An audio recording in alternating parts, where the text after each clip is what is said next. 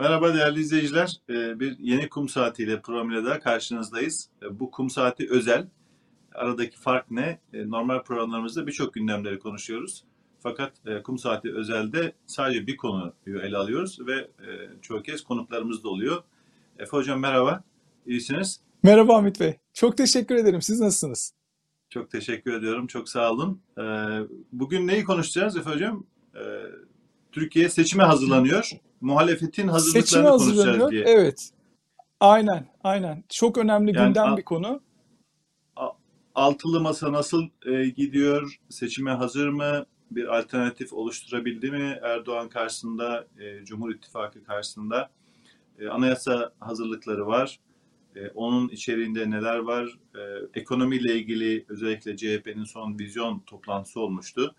E, ikinci yüzyıla çağrı e, başlığıyla. Onun içeriğinde insanları e, heyecanlandıran başlıklar var mı? Danışmanlar öne çıkardı vesaire. Birçok konu var, anketler var. Bunların hepsini değerlendireceğiz. İki de çok kıymetli konuğumuz var. Fikirlerinden istifade edeceğiz. Birisi Vedat Demir Hoca, iletişim bilimci ve iletişimci Bülent Korucu Bey. Hepiniz hoş geldiniz. Vedat Hocam, Bülent Bey. Hoş bulduk. İyi Merhabalar. yayınlar. E, evet, e, bu arada dört ülkeden bağlanıyoruz. İnternetin ve dünyanın aslında küçüklüğünün bir göstergesi şu ekranda. E, şu anda Amerika, Kanada, e, İsveç ve Almanya yan yana görünüyor. E, teknik bir arıza olmazsa e, inşallah güzel ve başarılı bir program e, olacağını ümit ediyorum. E, hemen e, başlayalım. E, Bülent Bey, siz günlük e, siyasi gelişmeleri eskiden de çok iyi takip ediyordunuz. E, şimdi de bakıyorum her gün e, sıcak sıcak takip ediyorsunuz. Programlarınızla e, bir sürü boşluğu dolduruyorsunuz. Seçimin tarihiyle ilgili bir tartışma var herhalde. Onu önce bir halledelim. Çünkü e, Haziran'da normalde olması bekleniyor. Fakat daha erken olma ihtimali var. Yani böyle çok teorik, afaki bir şeyden bahsetmiyoruz. 4 ay ya da 6 ay sonra Türkiye'de çok kritik bir seçim olacak. E, orada bir netleşme var mı yoksa veya ne zaman netleşecek? Yani seçim kararı alınana kadar netleşmeyecek demektir. Ee, kafaların karışık olduğu şuradan belli. Hatırlarsanız yakın zamanda üniversite sınavının tarihini açıkladılar. 18 Haziran diye. Sonra apar topar o duyuruyu kaldırdılar. Bu hemen seçimin 18 Haziran'da olabileceği şeklinde yorumlandı. Yani e, o duyurunun kaldırılması ya da önce tabii 18 Haziran'da üniversite sınavının olması ha demek ki seçim erken alındı diye yorumlandı. Sonra apar topar duyuruyu kaldırınca e, sınav tarihi duyurusunu ha, demek ki acaba e, 18 Haziran'da mı seçim yapılacak falan böyle karma karışık henüz kararlarını verebilmiş değiller. Erdoğan, Erdoğan rejimi biraz e, soluğunun test etmek istiyor. Yani nereye kadar götürebilirse oraya kadar götürmek isteyecek gibi görünüyor. Çünkü şu anda daha şimdiden seçim yatırımları başladı. Kesenin ağzını açtılar ama hazine boş. Merkez Bankası boş. E, devletin bütün e, hazineler, bütün hazine diyebileceğimiz her yer ama temel anlamıyla hazine dediğimiz devletin gelirlerinin toplandığı yerde boş. Şimdi bol keseden dağıtıyor ama bu dağıttığı şeylerin e, etkisi de çok kısa süreli. Yani hatırlarsanız Temmuz ayında e, asgari ücrete çok astronomik bile diyebileceğimiz bir artış yaptılar. Bir ay geçmedi, bir buçuk ay içerisinde o yaptıkları artış eridi. Eskisinden daha kötü hale geldi. E, Şimdi de yaptıkları bu işte asgari ücrette değişiklik yapacaklar, EYT'lileri e, haklarını iade edecekler vesaire birçok şey yapıyorlar ama bunlar çok uzun soluklu olmayacak gibi görünüyor. Onun için mümkün mertebe en avantajlı, en erken zamanda seçim yapmak istiyorlar. Tabii ki şu anda kıştayız. Önümüzde kara kışta, karda kışta e, seçim yapmak zor. Bir de doğalgaz faturaları, işte elektrik faturaları bu kadar kabarmışken seçim yapmak da onlar açısından akıllıca değil. Bahar mevsiminde yapabilecekleri en iyi dönemde seçimi yapacaklar gibi görünüyor. Bugün Suudi Arabistan gazetelerinde bir e, bilgi vardı, haber vardı. Ben sabah medyada bugün programında e, paylaşırken onu söylemiştim. Ama onlar artık patron olduğuna göre, parayı filan verdiğine göre onların bilgileri en sağlam bilgidir diye bu, bunu paylaştım. Cumhuriyet Gazetesi de e, ikinci manşeti Evet. yapmıştı. Nisan ayında seçim bekleniyor ya da Nisan ayında seçim yapılacak. Onlar da Türkiye'de e, bir kısım yetkililerle yaptıkları görüşmelerden aldıkları bilgi ya da edindikleri izlenimi böyle paylaşmışlardı. Benim de tahminim yani tabii ki şu anda kesin bir şey söylemek mümkün değil ama Nisan ayında e, yapılacak gibi. Çünkü Mayıs ayıyla birlikte Nisan'ın sonuyla birlikte Ramazan başlıyor. Yani Ramazan'da da seçim yapmak istemeyeceklerdir Evet. diye bir kanaat var. Nisan ayı en makul ay gibi şu anda. E, Ve, Vedat Hocam seçimle ilgili yapılan tüm yorumlarda bu Türkiye tarihinin, demokrasi tarihimizin en kritik seçim olacak deniyor. Hakikaten çok kritik mi? Siz de katılıyor musunuz bu değerlendirmeye? Abdülhamit Bey, e, aslında e, ben Türkiye tarihinin yani özellikle Cumhuriyet dönemindeki en önemli krizlerinden birini yaşadığımızı düşünüyorum. Yani bu Kurtuluş Savaşı'nın kazanılması, Cumhuriyet'in kurulması, e, sonraki İkinci Dünya Savaşı'na Türkiye'nin girmek zorunda ka- kalması konusunda baskı, daha doğrusu girmesi konusunda baskılara maruz kalması. E, ama o süreci de böyle e, bir şekilde atlatabilmesi ben İkinci Dünya Savaşı'ndan sonraki en önemli kriz olarak görüyorum. E, bu dönemi ve bu krizi bir rejim krizi var çünkü çok ciddi bir rejim krizi ve rejim krizi e, toplumun bütün kesimlerini ve gelecek nesilini da e, etkileyen e, bir kriz ve bu krizin bir şekilde atlatılması gerekiyor. E, Dolayısıyla 2023 e, seçimleri bu açıdan e, çok çok önemli. E, Yani Cumhuriyet'in bütün demokratik kazanımları e, tek tek yok edilirken anayasa metinlerinden ibaret kalan ve can çekişmekte olan demokrasi ve özellikle hukuk devleti çaresizce vurulacak son darbeyi beklerken e, o açıdan e, önümüzdeki sene önemli olduğu kanaatindeyim. Aynı şekilde yani özellikle son 10 yıldır e, bu kriz sürüyor. Cumhuriyet tarihinde görülmemiş e, önemli bir rejim krizi devam ediyor. E, ve bu kriz 2023'te e, Cumhuriyet'le hesaplaşmayı dillendiren bir iktidarın elinde e, çok ölümcül hale e, gelebilir. Yani hem e, Cumhuriyet açısından e, hem de e, son kalıntılarıyla demokrasi ve hukuk devleti açısından. E, Türkiye daha önce çok önemli krizleri atlattı. E, biraz evvel bahsettim. E, yönetimde liderler bu süreçleri e, çok akıllıca yöneterek ve devlet aklında kullanarak ülkeyi krizlerden çıkarmayı başardılar. E, yani önemli olan şu tabii önümüzdeki süreçte mevcut siyasi aktörler arasında krizden Türkiye'yi çıkarabilecek bir lider var mı? E, böyle bir lider arayışı var çünkü önümüzdeki dönem için. E, bu sorunun cevabı aslında ülkenin rejim krizinden çıkabilmesi, devletin yeniden restorasyonu, demokrasi ve hukuk devletinin yeniden inşası açısından e, hayati önem arz ediyor. Hocam şey dediniz yani te- bu çok önemli bir tespit. İkinci Dünya Savaşı'ndan sonraki en en kritik bir dönüm noktası dediniz. Yani çok kısaca e, muhalefet ve toplum yani bu kritikliğin farkında mı sizce? E, bütün gözlemleriniz neyi gösteriyor? Ben e, muhalefetin bu konuda e, yani olayın e, bilincinde olduğunu, tehlikenin büyüklüğünün bilincinde olduğunu düşünüyorum. Özellikle bu altılı masa e, çerçevesi içerisinde. Ama genel olarak bakarsanız toplumun ve e, bu siyasi partilerde siyaset yapan e, kesimler açısından bakarsanız e, çok fazla e, e, farkında olduklarını zannetmiyorum. Yani hakikaten çok büyük bir kriz ve bu krizin e, böyle çok kolayca atlatılabileceğini düşünenler var veya işte bir şekilde kendi lehlerine e, dönüştürebileceklerini düşünenler var. E, rejimin e, rejim krizinin büyüklüğünü e, ve e, önümüzdeki sürecin tehlikesini ne kadar e, fark edersek e, tedbir alma konusunda, e, birlikte hareket etme konusunda da o, kadar e, sağlıklı hareket ederiz. Evet. E, Efe Hocam siz ne diyorsunuz? Bu e, İkinci Dünya Savaşı'ndan sonraki en kritik seçim mi? Vedat Hoca'nın tespitine katılıyor musunuz? Katılmamak elde değil. Kesinlikle Vedat Hoca'nın tespitine katılıyorum. Ayrıca sadece İkinci Dünya Savaşı'ndan e, sonraki o işte demokratikleşme bağlamında değil, Birinci Dünya Savaşı ve onun akabindeki süreci hatırlayacak olursak, yani e, Türkiye bugün öyle bir e, içinden geçtiği öyle bir türbülans var ki dış politikasında da çok ciddi riskler aldı. E, yani bu demokrasiden uzaklaşma ve hukuk devletinin e, neredeyse sıfırlanması süreci Türkiye'yi demokratik ülkeler liginden koparıp antidemokratik otoriteryen e, ülkelerin ligine maalesef e, soktu. Ben buna küme düş- küme düşen demokrasi diyorum.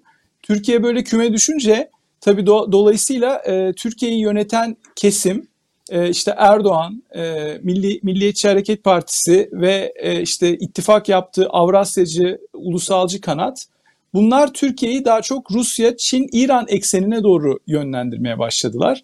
Dolayısıyla o biraz önce bahsettiğimiz iç politika ile alakalı boyutların dışında bir de bir de böyle bir sıkıntıyla karşı karşıyayız. Yani dış politikadaki bu maceracılık, e, Türkiye'nin e, sıkı sıkıya demir atmış olduğu işte Batı ittifakından, Avrupa Birliği'nden, Avrupa Konseyi'nden, NATO'dan Türkiye'yi giderek uzaklaştırıp e, belirsiz, tehlikeli sulara doğru Türkiye gemisini götüren bir anlayış hakim şu anda.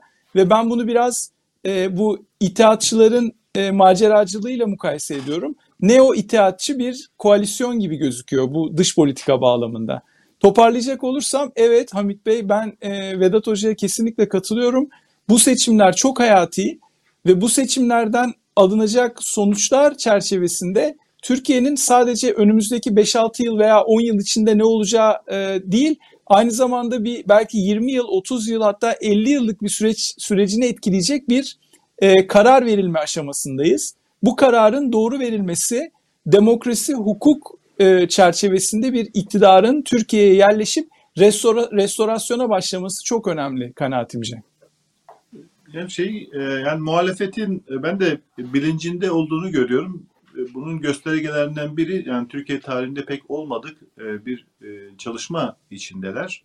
Yani seçimler sonrası koalisyonlar Türkiye'nin alıştığı bir model fakat ilk defa belki seçim öncesi bir program üzerinde ortaklaşarak bir ortak ajandayla altılı masanın çalışması var. Yani herkesi tatmin etmesi mümkün değil Bizim de itirazlarımız olabilir, eksiklerimiz olabilir ama e, önemli bir çalışma diye görüyorum. Bilmiyorum Bülent Bey, yani siz e, siyaset tarihi açısından altılı masanın bu çabasını e, özgün bir girişim olarak görüyor musunuz? Size umut veriyor mu? Demokrasi açısından umut verici mi şu ana kadarki performansı? Ya toplumsal kampların bu kadar ayrıştığı, bu kadar birbirine düşman olduğu, hani ayrışmak insanın doğasında da var. Farklı olabilirsiniz bu zaten demokrasinin çoğulcu yapısının da bir gereği. İnsanlar farklı olabilir, farklı düşünebilir ama Türkiye'de bu farklılıklar bir kavga sebebi, bir e, kan davası sebebi, kavga bile değil artık kan davasına dönüşmüş durumda. E, böyle bir toplum yapısı içerisinde bu kadar geniş bir siyasi yelpazenin, bu kadar farklı ideolojik diyebiliriz yani hani çok da farklılıklar olmayabilir filan eleştirileri de var ama en azından e, görüntüde bile olsa işte en e, soldaki bir parti, merkez soldaki bir parti, devletçi sol bile olsa CHP ile işte en sağdaki bir parti, Milliyetçi Hareket Partisi'nden kopmuş bir partinin, İyi Parti'nin birlikte çalışması, aralarına Deva Partisi, Gelecek Partisi gibi partileri de almış olmaları, Saadet Partisi gene daha sağda, en sağda diyebileceğimiz, hani milliyetçi sağda değil ama e, dinci sağda ya da işte e, muhafazakar sağda diyebileceğimiz bir parti.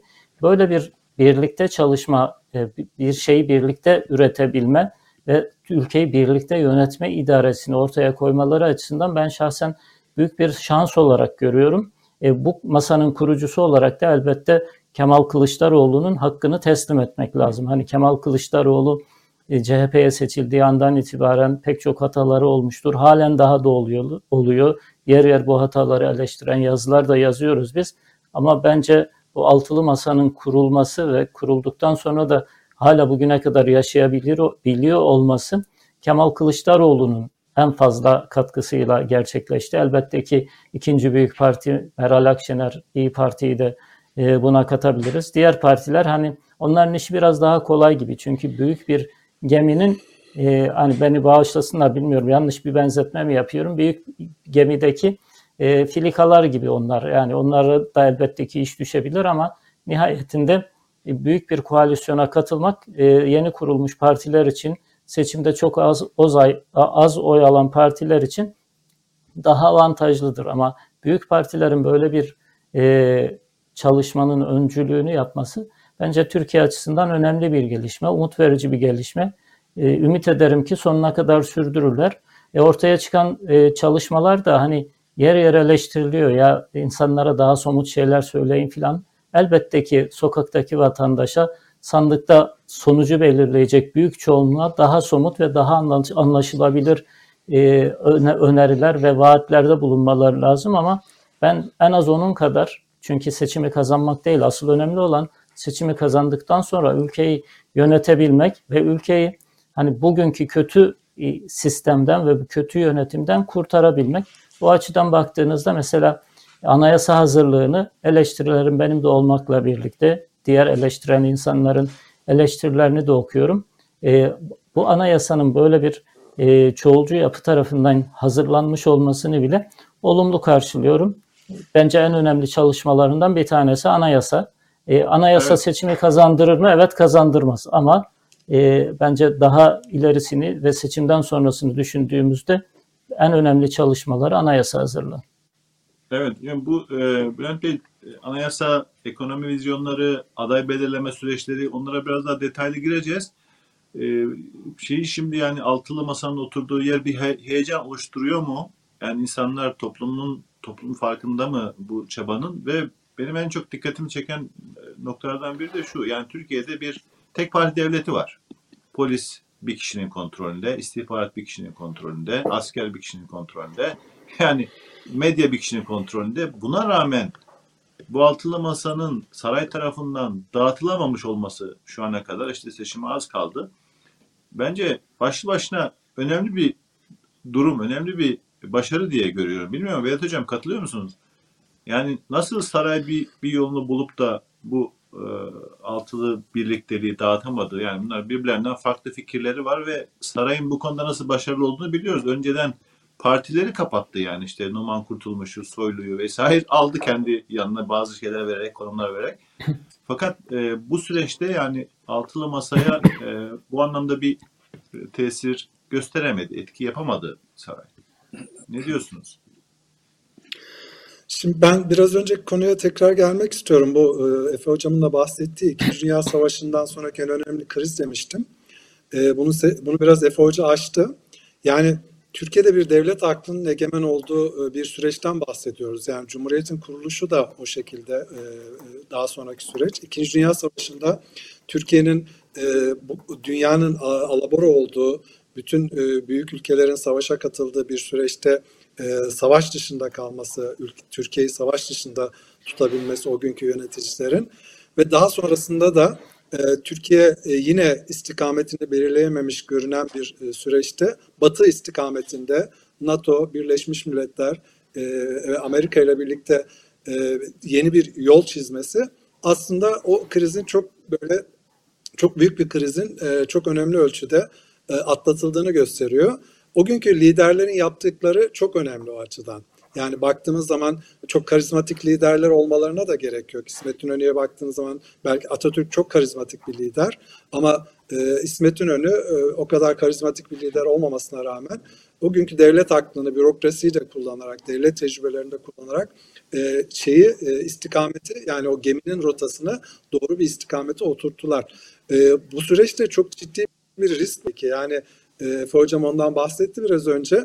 Şimdi e, yani Türkiye'nin bu e, 2023'e girerken e, ne olacağı, nereye gideceği bilinmeyen ve Türkiye'de artık devlet aklının, devletin kurumsal yapısının ortadan kalktığı bir yapıyla e, giriyoruz.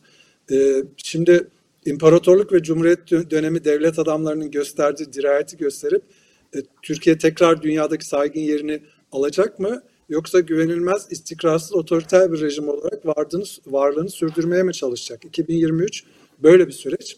Çünkü Türkiye'nin batı tercihi yakın ve orta vadede demokrasi, hukuk ve özgürlüğe e, bir şans demek. Batı yöneliminden ayrılıp NATO'dan kopmak ise ki böyle bir risk var. Rusya, Çin, İran ekseninde nesiller boyu sürecek otoriter rejimde Orta Doğu bataklıklarında e, debelenmeye devam etmek anlamına geliyor. O açıdan 2023'ü çok dikkatli bir şekilde e, e, yorumlamamız gerekiyor geldiğimiz noktayı. Ya Erdoğan'ın en önemli e, bence maharetlerinden bir tanesi tabii ki e, veya başarılarından bir tanesi, yeteneklerinden bir tanesi seçim kazanmak. Yani bugüne kadar bunu yaptı. E, yani her türlü atraksiyonu yaparak, her türlü manevrayı yaparak e, bir şekilde kendisini iktidarda tutmayı başardı.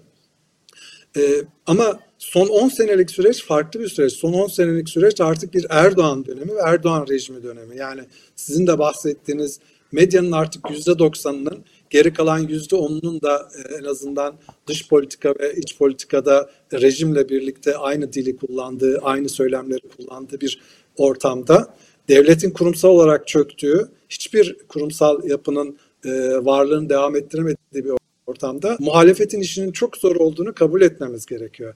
Yani herkes zannediyor ki yani normal bir seçime giriyoruz. İşte bu seçimde e, işte Kılıçdaroğlu, e, Meral Akşener, ondan sonra e, işte Babacan, Davutoğlu, Saadet Partisi Genel Başkanı bunlar bir şeye hazırlanıyorlar. Çok rahat bir ortamda seçime hazırlanıyorlar da başarısız bazen bazı yaptıklarıyla eleştirerek onları başarısız görüyoruz.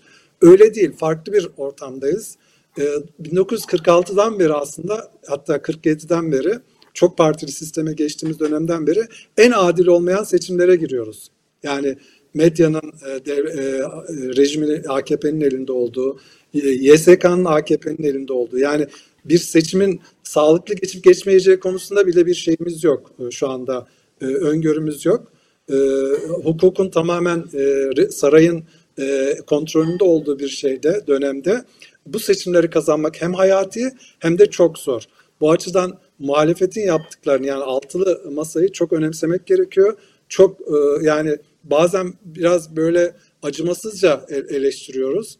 E, destek olmak gerekiyor, motive etmek gerekiyor. Yani ve ben e, muhalefetin e, daha doğrusu altılı masanın bu işin çok bilincilde olduğunu düşünüyorum. Bakın e, Meral Akşener, Temel Karamollaoğlu, Kemal Kılıçdaroğlu, Davutoğlu, Ali Babacan ve Gültekin Uysal'ın 12 Şubat'ta e, ilk kez bir araya geldiği toplantı sonrası yaptıkları yazılı açıklamada e, açıklamanın e, en önemli kısmını şu teşkil ediyor. Diyor ki tüm farklılıklarımızla beraber biz düşüncesini Avrupa Konseyi ve Avrupa Birliği normları çerçevesinde temel hak ve özgürlüklerin güvence altına alındığı, herkesin kendini eşit ve özgür vatandaş olarak gördüğü, düşüncelerini özgürce ifade edebildiği, inandığı gibi yaşayabildiği demokratik bir Türkiye inşa etmek e, olarak başlıyorlar e, amaçlarını. Burada Batı ve Avrupa yönelimi e, aslında Türk demokrasinin hala en önemli dinamosu. Bu açıdan bakıldığında liderlerin Avrupa Birliği normlarına yaptığı vurgu doğru yolda gittikleri ve doğru bir yol haritasına sahip olduklarını gösteriyor. Yani belki daha sonra tartışırız bunu. Ee, ortada şu anda normal şartlarda kurum normal şartlarda Türkiye'nin sosyolojik ve siyasi şartlarında kurulmuş partiler yok. Yani belki bir Cumhuriyet Halk Partisi'nden bahsedebiliriz. Ee, e, bu e, işte Cumhuriyet sonrasında çok partili dönemde de varlığını devam ettiren ve sosyal taban olarak ama CHP bile şu anda çok değişti. Yani o, onun içerisinde bile çok farklı gruplar var ve CHP bile dönüş, dönüşmeye çalışıyor. Yani İyi Parti veya e, işte Deva Partisi aslında Türkiye'nin e, ana çizgilerini şu anda tam olarak temsil eden partiler değil. İşte hani sağda e, bir Demokrat Parti, solda bir Cumhuriyet Halk Partisi şeklinde bir yapılanma yok. Şu anda çok farklı bir yerdeyiz ve burada altılı masa şunu temsil ediyor. E, Avrupa yönelimi, e, Batı yönelimi ve demokrasi yönelimini temsil ediyor bunun karşısındaki rejimin de nereye gittiği belli oluyor zaten. Hepimiz görüyoruz. Burada bizim tercih etmemiz gereken, desteklememiz gereken taraf çok net. E, Vedat Hocam şey ne diyorsunuz yani o soylu kurtulmuş ne bileyim destici falan operasyonlarına benzer operasyonları e, bu dönemde son bir iki yıl içinde e, Erdoğan'ın yapamamasının sebebi ne sizce? Eriyen bir düzlemde olması mı? Artık eski cazibesinin olmaması mı AKP'nin? Bülent Hocam siz de yani bu soru hepiniz için geçerli. Efe Hocam bu arada siz de sorular da sorabilirsiniz. Katkıda da bulunabilirsiniz. Estağfurullah. Yo ben dinliyorum evet. çok da e, memnuniyetle. Evet. Evet. Ya ben biraz önce biraz önce söylediğimiz gibi aslında bu e, o masayı o masadaki dominant olan aktörlerin işin farkında olduğundan, tehlikenin farkında olduğunu ve artık 2023'ün e, seçimlerinin kaybedildiği takdirde Türkiye'nin e, çok daha kötü bilinmez e, bir e, rotaya doğru gireceğini, geminin artık kayalıklara doğru o fırtınalı havada kayalıklara doğru gitmekte olduğunu görüyorlar. Yani ben hem Kemal Kılıçdaroğlu'nun ana aktörler olarak hem e, e, Meral Akşener'in hem Babacan'ın, Davutoğlu'nun ve Karamallıoğlu'nun e, ve Demokrat Parti Genel Başkanı Uysal'ın bu işin e, farkında olduklarını ve zaten bu noktada birleştiklerini düşünüyorum. Yani biraz önce Abdülhamit Bey de söyledi. Bu partilerin hepsi birbirinden çok far, farklı partiler. Farklı ideolojiler olan partiler. Niçin bir araya geldiler peki? Yani evet. buradaki amaç ne? Buradaki amaç Türkiye'yi, bu Türkiye gemisini gitmekte olduğu o felaketten aslında kurtarıp salim e, bir limana demirleme veya salim sularda yüzdürme gayesi olarak düşünüyorum ben. Evet, Bülent Bey var mı sizin buna ilave e, yorumunuz? Yani Erdoğan yani, başarısızlığı bir açıdan altılı masanın da başarısı. Ya, yani şunu şunu izleyenler de herhalde e, takdir edeceklerdir. E, elinde her imkan olan bir liderden bahsediyoruz. Bir partiden bahsediyoruz. AKP ve Erdoğan. Yani bu partilerde küçük imkan, ufacık kesenin ucunu açsa bunları oradan kaldırabilir diye düşünüyor insan. Ve eskiden de bunu yapmış bir adam var karşımızda. O açıdan bana çok manidar geliyor yani. Erdoğan elbette ki bunu tekrar yapmak istiyor, istediği halen daha da isteyecek. Hatırlarsanız geçtiğimiz 10 günü Meral Akşener'le ilgili tartışmalarla geçirdik ve bir taraftan havuç gösteriyor, öbür taraftan sopayı gösteriyor. Bir taraftan hmm. 2016 yılından itibaren dondurulmuş, hakkında açılmış bir tırnak içinde söyleyeyim FETÖ davası var. Onu yeniden canlandırıyorlar. Bütün işte HTS kayıtlarına bakmışlar. Bilhassa 15 Temmuz gecesi yaptığı telefon görüşmelerine odaklanmışlar. Bir taraftan e, sopayı gösteriyorlar. Öbür taraftan da işte ya sen altılı masalı ya şey değilsin işte orayı bırak gel. Direkt partiye de çağırmıyor aslında. Cumhur İttifakı'na çağırıyor. Yani direkt partiye gelmesi e, çok bu şartlarda zor gibi görünüyor. Ama Şurası muhakkak sizin söylediğiniz o operasyonları yaptığında yani Numan Kurtulmuş, Süleyman Soylu operasyonlarını yaptığında e, halen daha yükselişte ve e, alternatifsiz bir parti vardı önümüzde. Şu anda batan bir gemi var. Yani Erdoğan birilerini çağırdığı zaman aslında batan gemiye çağırıyor.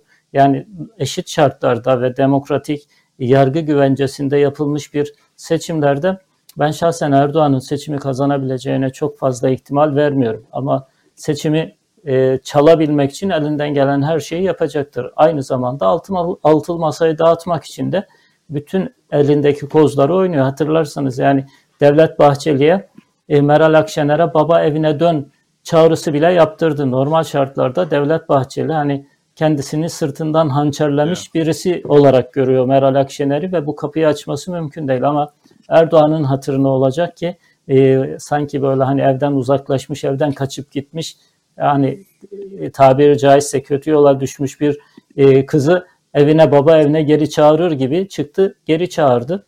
E, Meral Akşener e, şu ana kadar hani başka hatalar var. Ben mesela şahsen HDP ile ilgili abartılı duruşlarını e, eleştiriyorum ama onun dışında altılı masanın e, canlı kalabilmesine çok önemli katkı yapıyor diye düşünüyorum. Çünkü Erdoğan en fazla oraya oynuyor. Yani şeyin e, altılı masanın yıkılabileceği nokta olarak orayı görüyor, orayı düşünüyor.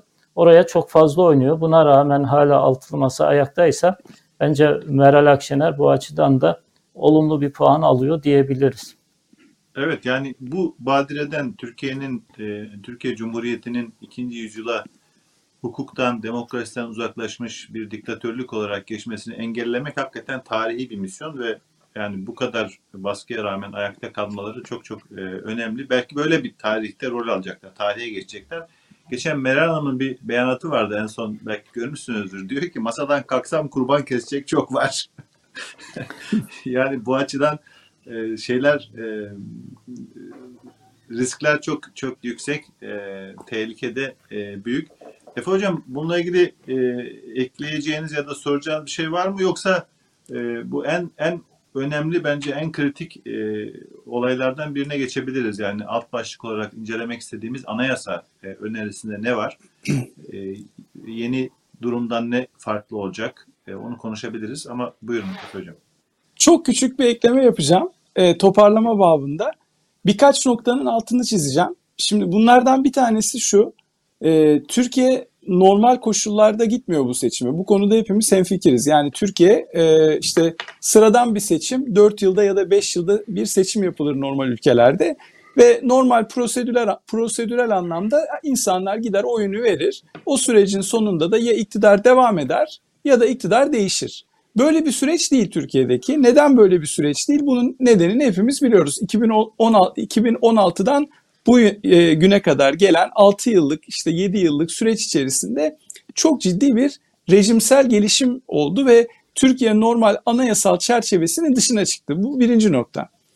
İkinci nokta ben seçimlerin e, özgür ve adil yapılabileceği konusunda ciddi anlamda şüphelere sahibim ki bu şüpheler zannediyorum bu konuda da bir hemfikirlik var aramızda. Hepimiz e, şunu görüyoruz ki ciddi bir asimetri var. Yani e, bugün rejimin mümessilleri rejimi kontrol ediyor ve rejimi kontrol ediyor derken Yüksek Seçim Kurulu'ndan medyaya, mahkemelerden e, işte kolluk kuvvetlerine, istihbarattan orduya, e, bürokrasiden dış işlerine yani kontrol edemedikleri bir şey yok. Mikro hücresel alanda toplumu kontrol ediyorlar ve böyle bir ortamda adil ve özgür seçimlerin gerçekleşmesi mümkün görünmüyor.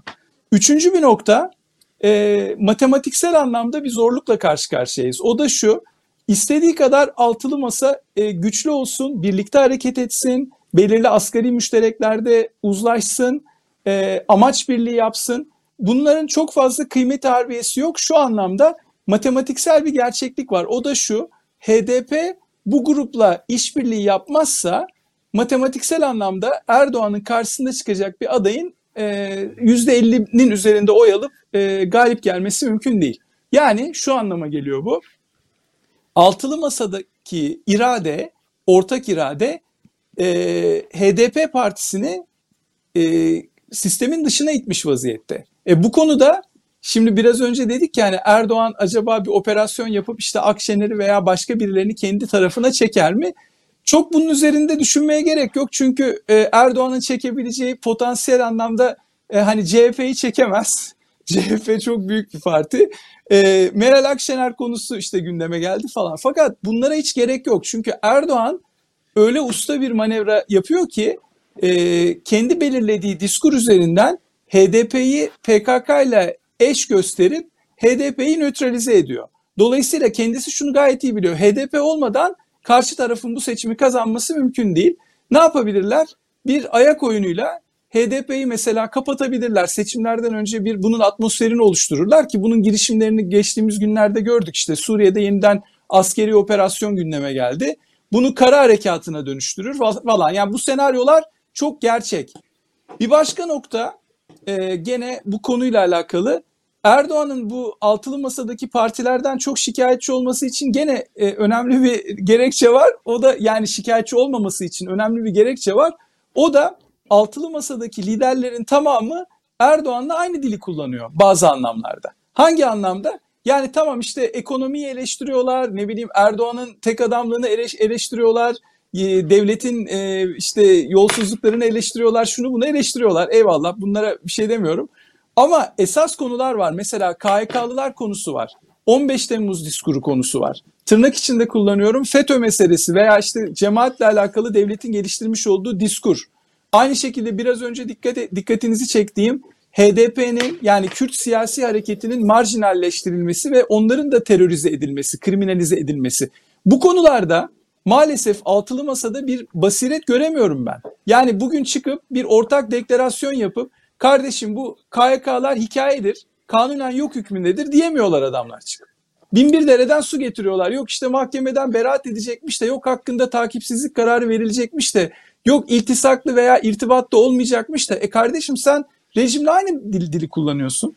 Yani Erdoğan'ın bütün bu diskur konusunda şikayetçi olmaması çok güzel. Hatta Erdoğan'a göre e, bu muhalefetin muhalefet gibi davranması Erdoğan'ın lehine olan bir şey, rejimin lehine olan bir şey. Niye? Çünkü etrafta diyebiliyor ki yurt dışına çıktığı zaman e, muhataplarına ya bak işte e, bizde demokratik bir ortam var. Muhalefet var bir araya geliyorlar işte gayet demokratik bir şekilde bana karşı pozisyon alıyorlar. Kimse bunları kapatmıyor, kimse bunlara bir şey yapmıyor.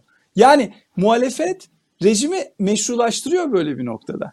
Yani bu bunların evet. altını çizmeden yapacağımız yorumların bence ben şahsen askıda kalacağını, havada kalacağını düşünüyorum. Bizi izleyen insanların bunları bilmesinde fayda var. Yani Erdoğan'ın gitmesi çok önemli. Ben bunu bunun e, aksine bir şey demiyorum. Yani Erdoğan gitsin bu çok önemli bir merhaledir. Bu noktadan sonra bir demokratikleşme gerçekleşebilir. Ama Erdoğan'ın gitmesi tek başına rejimi değiştirecek, Türkiye'yi demokratikleştirecek, Türkiye'de hukuk devletini tesis edecek bir e, gelişme değil. Yani Erdoğan'ın gitmesinden sonrasına yönelik planlar önemli ki zannediyorum bahsettiğiniz bir sonraki aşamada bunları biraz konuşacağız herhalde. Evet, evet. Vedat Hocam hemen buradan e, Vedat Hoca'ya geçebiliriz. Ne diyorsunuz bu diskur konusunda rejimin sarayın dilini kullanmaktan bir türlü kurtulamamaları e, bir kötü niyet göstergesi mi, bir zorunluluk mu, e, vizyonsuzluk mu? E, ve oradan da şeye başlayalım yani e, yeni yeni bir Türkiye önerileri var. E, mevcudu değiştireceğiz diyorlar ve bunun da en temel göstergelerinden biri e, herhalde 85 maddede 85 maddede değişiklik e, anayasanın şu andaki mevcut anayasanın 85 maddesinde değişiklik öngören bir paketleri var, önerileri var. E, ne diyorsunuz? Ona geçelim ama önce bu e, söylem konusunda e, rejime benzer dil kullanmaları bir eksiklik değil mi? Siz de bunu böyle görüyor musunuz? Niye böyle yapıyorlar? Yani tabii ki aslında ideal olan e, o söylem e, rejim söylemlerini hiç kullanmamaları ya da işte e, biraz evvel e, Efe Hocam bahsetti, sizler de bahsettiniz. Yani e, rejimin ana diskurunu oluşturan işte dış politikadaki e, e, Batı karşıtlığı, e, onun dışında iç, iç politikada HDP ile HDP'ye ve Kürtlere yönelik olan tutum ve Gülen cemaatine e, yönelik olan tutum aslında e, hem muhalefet partileri hem iktidar partileri tarafından rejim olarak benimsenmiş durumda. Tabii ki e, bu bir realite, bu bir gerçek, bunu e, kabul etmek lazım. Ancak e, ben farklı bir açıdan bakmak istiyorum. Yani biz ne kadar kızsak da tabii ki ideal olanı savunsak da e, siyaset söz konusu olduğunda e, her zaman ideal olanla real, olarak, e, real arasındaki makas e, bir, bir şekilde telif edilemiyor. Yani bu makas çok büyük. Ee, özellikle Türkiye gibi demokratik kurumların ve kültürün çok kırılgan olduğu ülkeler için bu çok daha geçerli e, bu durum. İdeallerimiz bizi dünya ve ülke gerçeklerinden koparmaması gerekiyor ideallerimizin.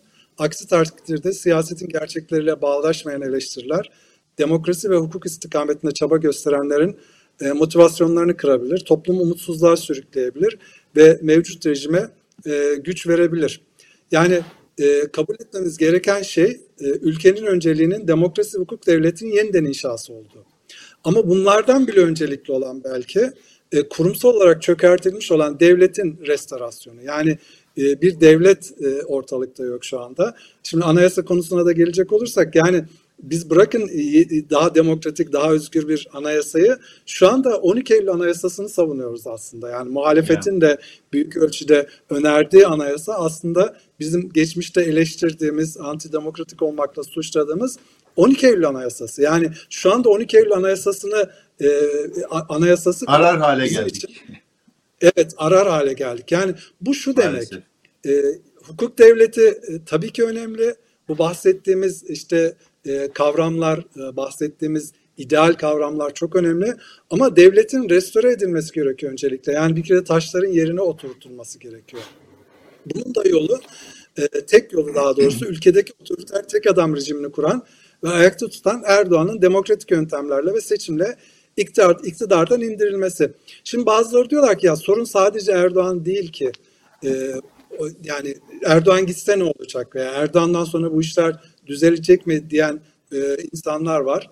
E, böyle topluma da umutsuzluk aşılayan özellikle Twitter'da falan da görüyoruz bu tip böyle bazı eleştirileri. Tabii ki sorun tek başına Erdoğan değil. Yani mevcut kültür, e, demokratik kültür e, burada çok önemli. Ama otoriter ve baskıcı tek adam rejimini oluşturan İslamcı, ulusalcı, milliyetçi koalisyonun en önemli bileş, bileşeni Erdoğan. E, Cumhuriyet tarihinin en güçlü antidemokratik koalisyonunun varlığından bahsediyoruz. Ve bu koalisyon Erdoğan'ın kişiliğinde e, somutlaşıyor. Ve Erdoğan'ın e, toplumdan aldığı, milletten aldığı oyla e, bu koalisyon yapılan hukuksuz uygulamaları, bu zulümleri e, pervasızca sürdürmeye devam ediyor.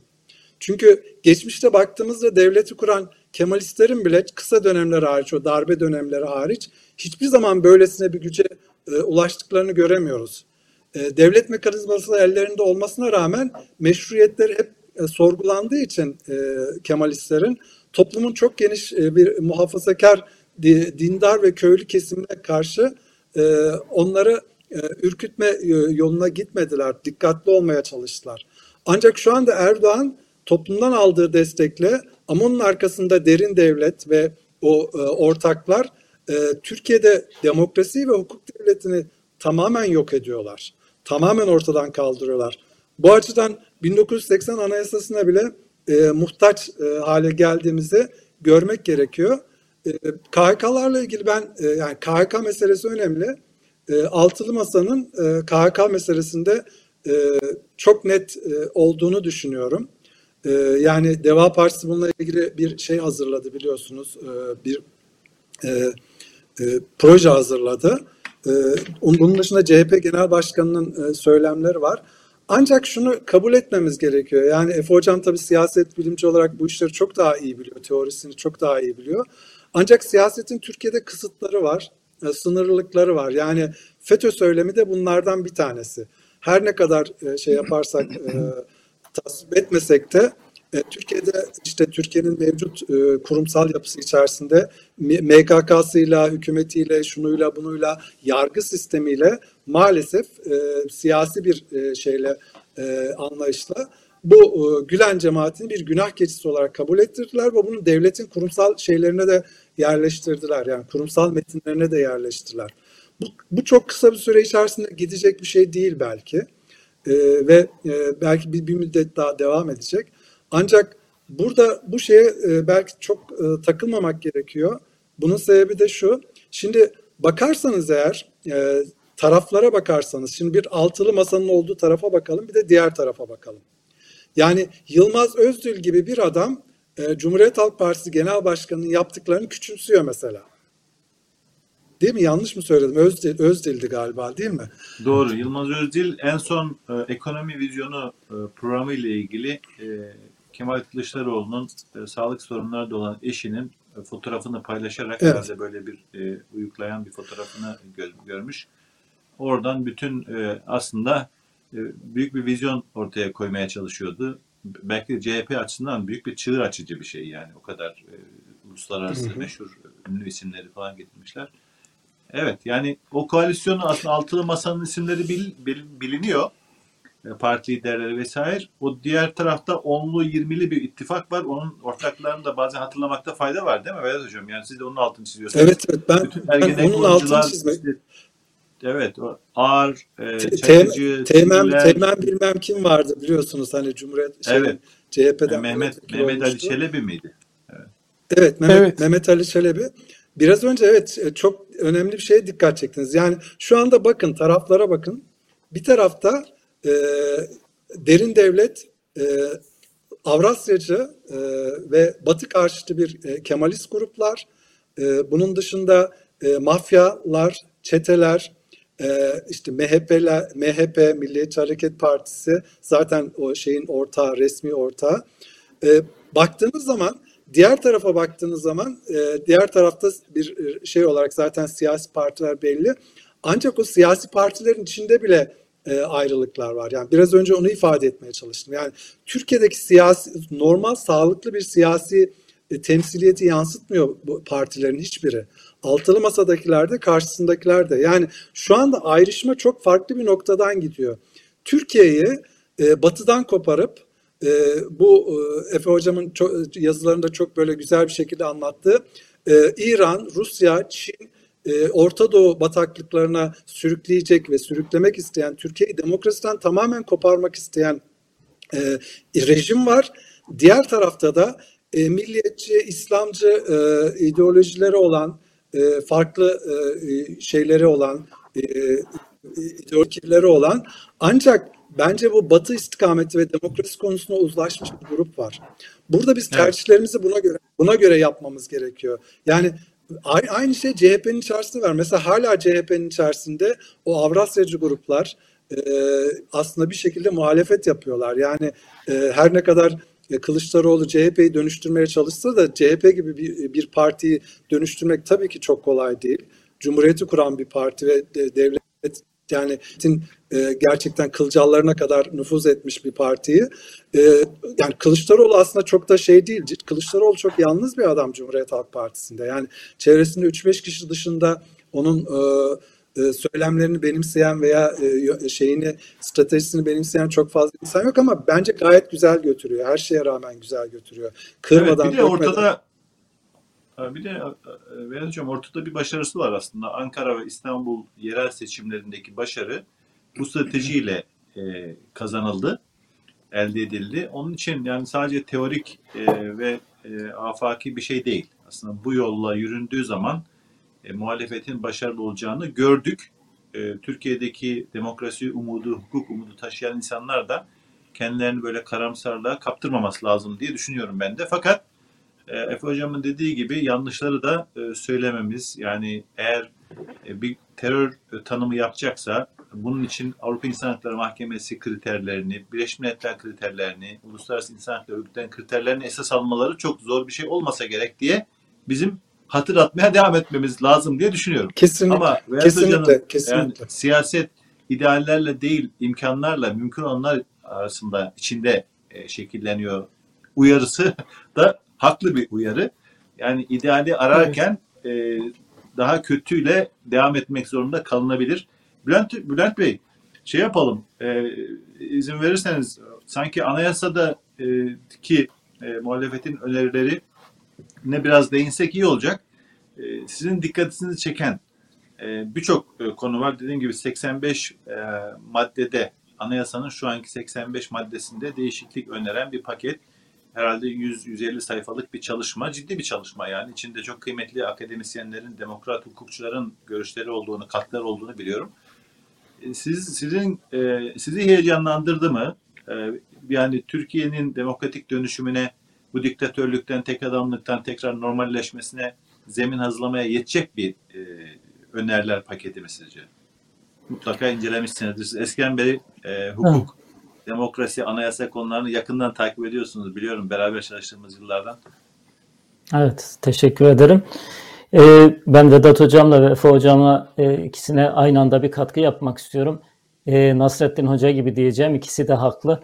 E, neden neden ikisi de haklı? Elbette ki imkanları gözeteceğiz ama birileri de ideali söylemek zorunda ki diğerleri o real real politik dediğimiz şeyin arkasına saklanıp alabileceğimizden daha azına bizi razı etmesinler. Bugünlerde biliyorsunuz asgari ücretle ilgili pazarlıklar başladı. Ben sabah yayınlarında birkaç gündür her fırsatta eleştiriyorum. Türk İş Başkanı alt limiti söyleyerek pazarlığa oturdu. Şimdi pazarlık mantığının hiçbir yerinde böyle bir şey olmaz. Yani alt evet. limiti söyleyerek pazarlığa başladığınızda yani normalde hani satıcı e, üst limitten başlar, alıcı alt limitten başlar. Bizde tersine oldu iş gücünü satan, iş gücünü pazarlayan sendika hani anlaşılması açısından söyleyeyim. O alt limitten başlıyor. O, o alt limitten başladığı zaman yukarıya çıkma şansı çok fazla yok. Elbette ki e, bu masayı hani bir anlamda biraz gözetmeniz, biraz korumamız lazım. Çünkü ülkenin son umudu bu.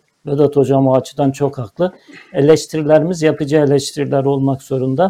Onlara yön verici, destek verici hatta kamçılayıcı olması lazım. Yani yoruldukları yerde bir kamçıyı basıp daha iyisini talep etmek zorundayız. Bu da bizim e, görevimiz diye düşünüyorum. Anayasayla ilgili e, elbette ki hani o 84 maddenin temel mantığı biliyorsunuz güçlendirilmiş parlamenter sistem. Aslında bu ucube başkanlık sistemi, Türk tipi diyorlar ama aslında Erdoğan tipi. Yani Erdoğan tam kendisine uygun bir elbise diktirdi. Şimdi bu elbiseyi Erdoğan'dan başka birisi giydiğinde de aslında içinden bir Erdoğan çıkacak. Bizim bütün çabamız bir, o elbisenin değiştirilmesi. iki hele hele bir de Erdoğan fıtratında, Erdoğan e, background'unda bir adam o elbisenin içine girdiği zaman çok daha büyük bir Erdoğan'la karşı karşıya kalabiliriz. Onun için hem elbisenin değişmesi hem de içine girecek kişinin iyi seçilmesi gerekiyor. E, elbette ki bir sistemi değiştirmek istediğinizde üç temel parametre var. Yasama, yürütme, yargı. Bu üç temel direk var üç temel sütun var. Bu sütunu nasıl tanımlıyorsunuz? Bu sütunların yetkilerini ve sorumluluklarını nasıl dağıtıyorsunuz? Ortada bir kamu gücü var, bir kamu otoritesi var. Bunun yetkileri ve sorumlulukları var. Bu yetki ve sorumlulukları nasıl paylaştırıyorsunuz? Herhalde bu yeni anayasa teklifine de bu gözle bakmakta fayda var. Yani yasama, yürütme ve yargının yetki paylaşımı konusundaki yeni yapılanmadaki yerleri nasıl olacak? E, görebildiğimiz kadarıyla e, hani Erdoğan tipi başkanlık sisteminin e, aksine Cumhurbaşkanının yetkilerini azaltan, parlamentoyu ön plana çıkaran ve parlamentoyu daha fazla yetkili kılan bir anlayışla hareket ediyorlar. Cumhurbaşkanı e, hani bir önceki dönemin 12 Eylül Anayasası'nın Cumhurbaşkanı da çok yetkiliydi biliyorsunuz. Sıfır sorumluluk neredeyse ama müthiş yetkiliydi. E, ona da ondan bile bazı yetkilerini azaltmış durumdalar gibi görüyorum. Yani siyasetin üstünde bir vesayet kurumuydu. O anayasayı da Kenan Evren kendine göre yazmıştı. O elbise de Kenan Evren elbisesiydi. Cumhurbaşkanını ki daha sonra Ahmet Necdet Sedat Ahmet Necdet Sezer de bunu çok güçlü bir biçimde gördük. Siyasetin üzerinde kamu otoritesi e, meclisin üzerinde bir vesayet kurumu olarak Cumhurbaşkanını tanımlamışlardı. E, ondan da biraz kaçmaya çalışan, biraz da bugünkü Erdoğan rejiminin başkanlık sisteminin parametrelerinden kaçmaya çalışan bir metin var ortada. E, bu metnin yazılışı ile ilgili temel eleştirilerden bir tanesi işte usul tartışması. E, yeterince çoğulcu değil, katılımcı değil daha doğrusu. Ben çoğulcu olduğuna inanıyorum. Katılımcılık konusunda bazı e, eleştiriler olabilir. Hani kamuoyu önüne açılmadı, dışarıdan gelen tekliflere açık bir anayasa yazılmadı. Eyvallah ama Türkiye'de anayasa yazımını ne yazık ki o şekilde de başaramıyoruz. Yani bir toplumsal sözleşmeye dönüştüremiyoruz anayasayı. Ama bugüne kadar görebildiğimiz en e, çoğulcu anayasa hazırlığı diyebiliriz. Çünkü hani Gelecek Partisi'nde mesela Serap Yazıcı benim çok e, önemsediğim ve çok e, kanaatlerine, bilgisine, e, eleştirilerine önem verdiğim bir anayasacıdır. E, o tür o, ya o ve benzeri isimlerin hazırladığı bir anayasa olarak düşünüyorum. E, eleştirmekle birlikte e, yeterince çoğulcu bir anayasa olduğunu düşünüyorum. Şimdi Cumhurbaşkanı yetkileri azaltılacak, minimize edilecek. Hatta 12 Eylül dönemindeki bir kısım yetkileri bile elinden alınacak gibi görünüyor. Burada 12 Eylül Anayasası'ndan farklı olarak halk oyuyla seçilecek Cumhurbaşkanı. Burada biraz işte kafa karışır mı diyor insanlar. Yani parlamenter sisteme dönüyorsunuz ama başkanı halk seçecek ve %51 oyla seçilecek. Bu onu çok güçlü kılmaz mı? Çok e, inisiyatif kullanmasına yol açmaz mı? E, elbette ki hani siyaseten ve psikolojik olarak güçlü kılabilir. Yani düşünün ki mecliste hani eski parlamenter sistemin e, verileriyle söyleyeyim.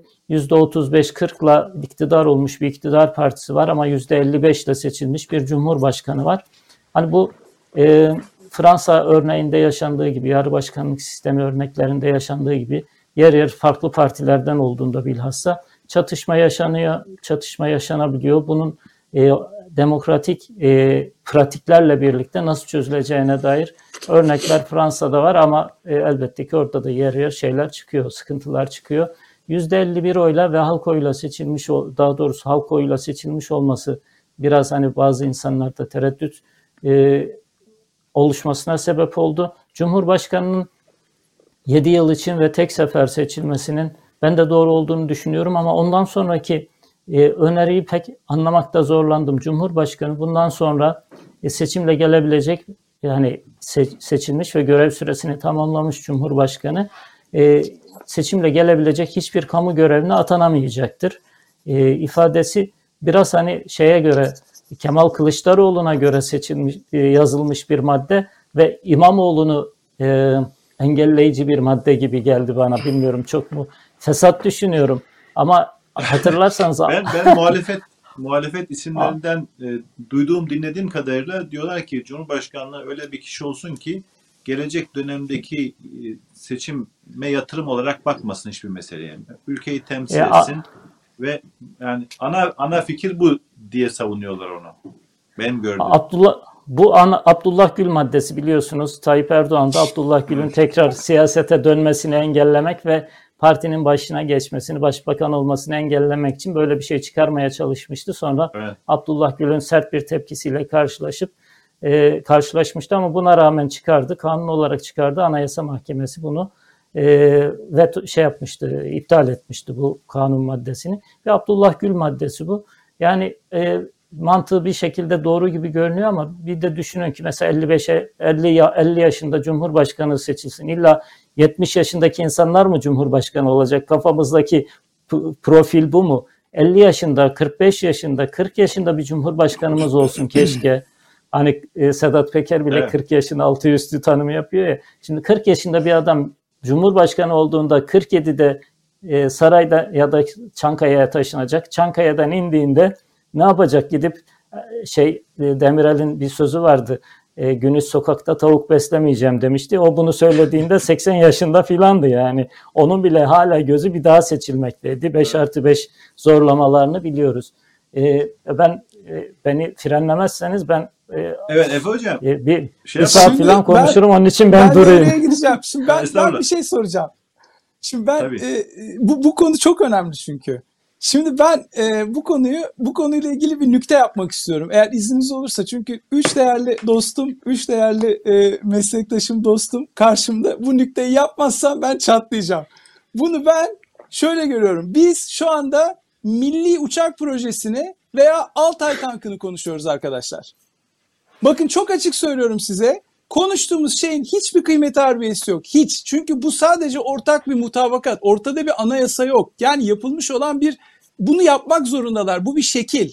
Yeni bir konstelasyon oluştuğu zaman seçimlerden sonra parlamentoda yeni bir konstelasyon, yeni bir iktidar dinamiği, yeni bir güç dinamiği oluşursa ki bu bunun programın birinci bölümünde ne kadar zor olduğunu anlatmaya gayret ettim. Yani bu, bu güç dinamiğinin oluşması zaten ayrı bir yılan hikayesi ama velev ki oluştu. Yani Erdoğan gitti onun, onun yerine bu partiler, bu altılı masadaki partiler güçlü konuma geldiler.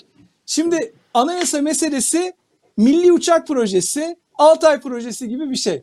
Yani 82 anayasası falan bu 82 anayasasını küçümsememek lazım. 82 anayasasının üzerinden 112 tane değişim geçti. Yani e, Avrupa Birliği normlarına göre 80, 82 anayasası modifike edildi.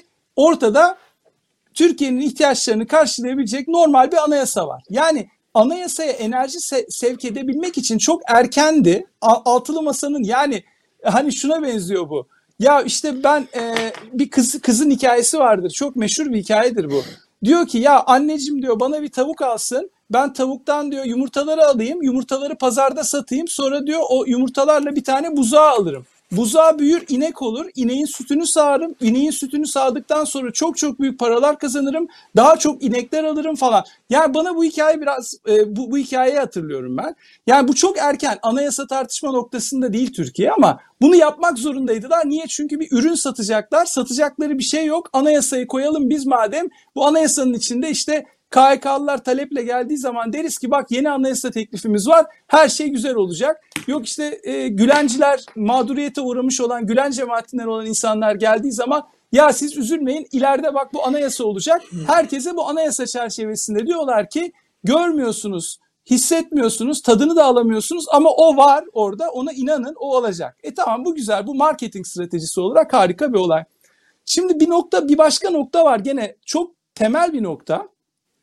Bakın memnuniyeti tartışıyoruz. Memnuniyet. Mesela Vedat Hocam dedi ki ya işte bu e, siyaset e, reel politika ile yani reel durumla olması gereken durum arasında bir uçurum var. Çok haklı. Yani buna ben de evet böyle bir şey vardır diyorum. Sevgili Bülent Bey de dedi ki evet o uçurum var ama biz idealleri gene konuşmak zorundayız. Yüzde yüz katılıyorum. Çok doğru tespitler. Fakat burada şunun kriterini koymamız lazım.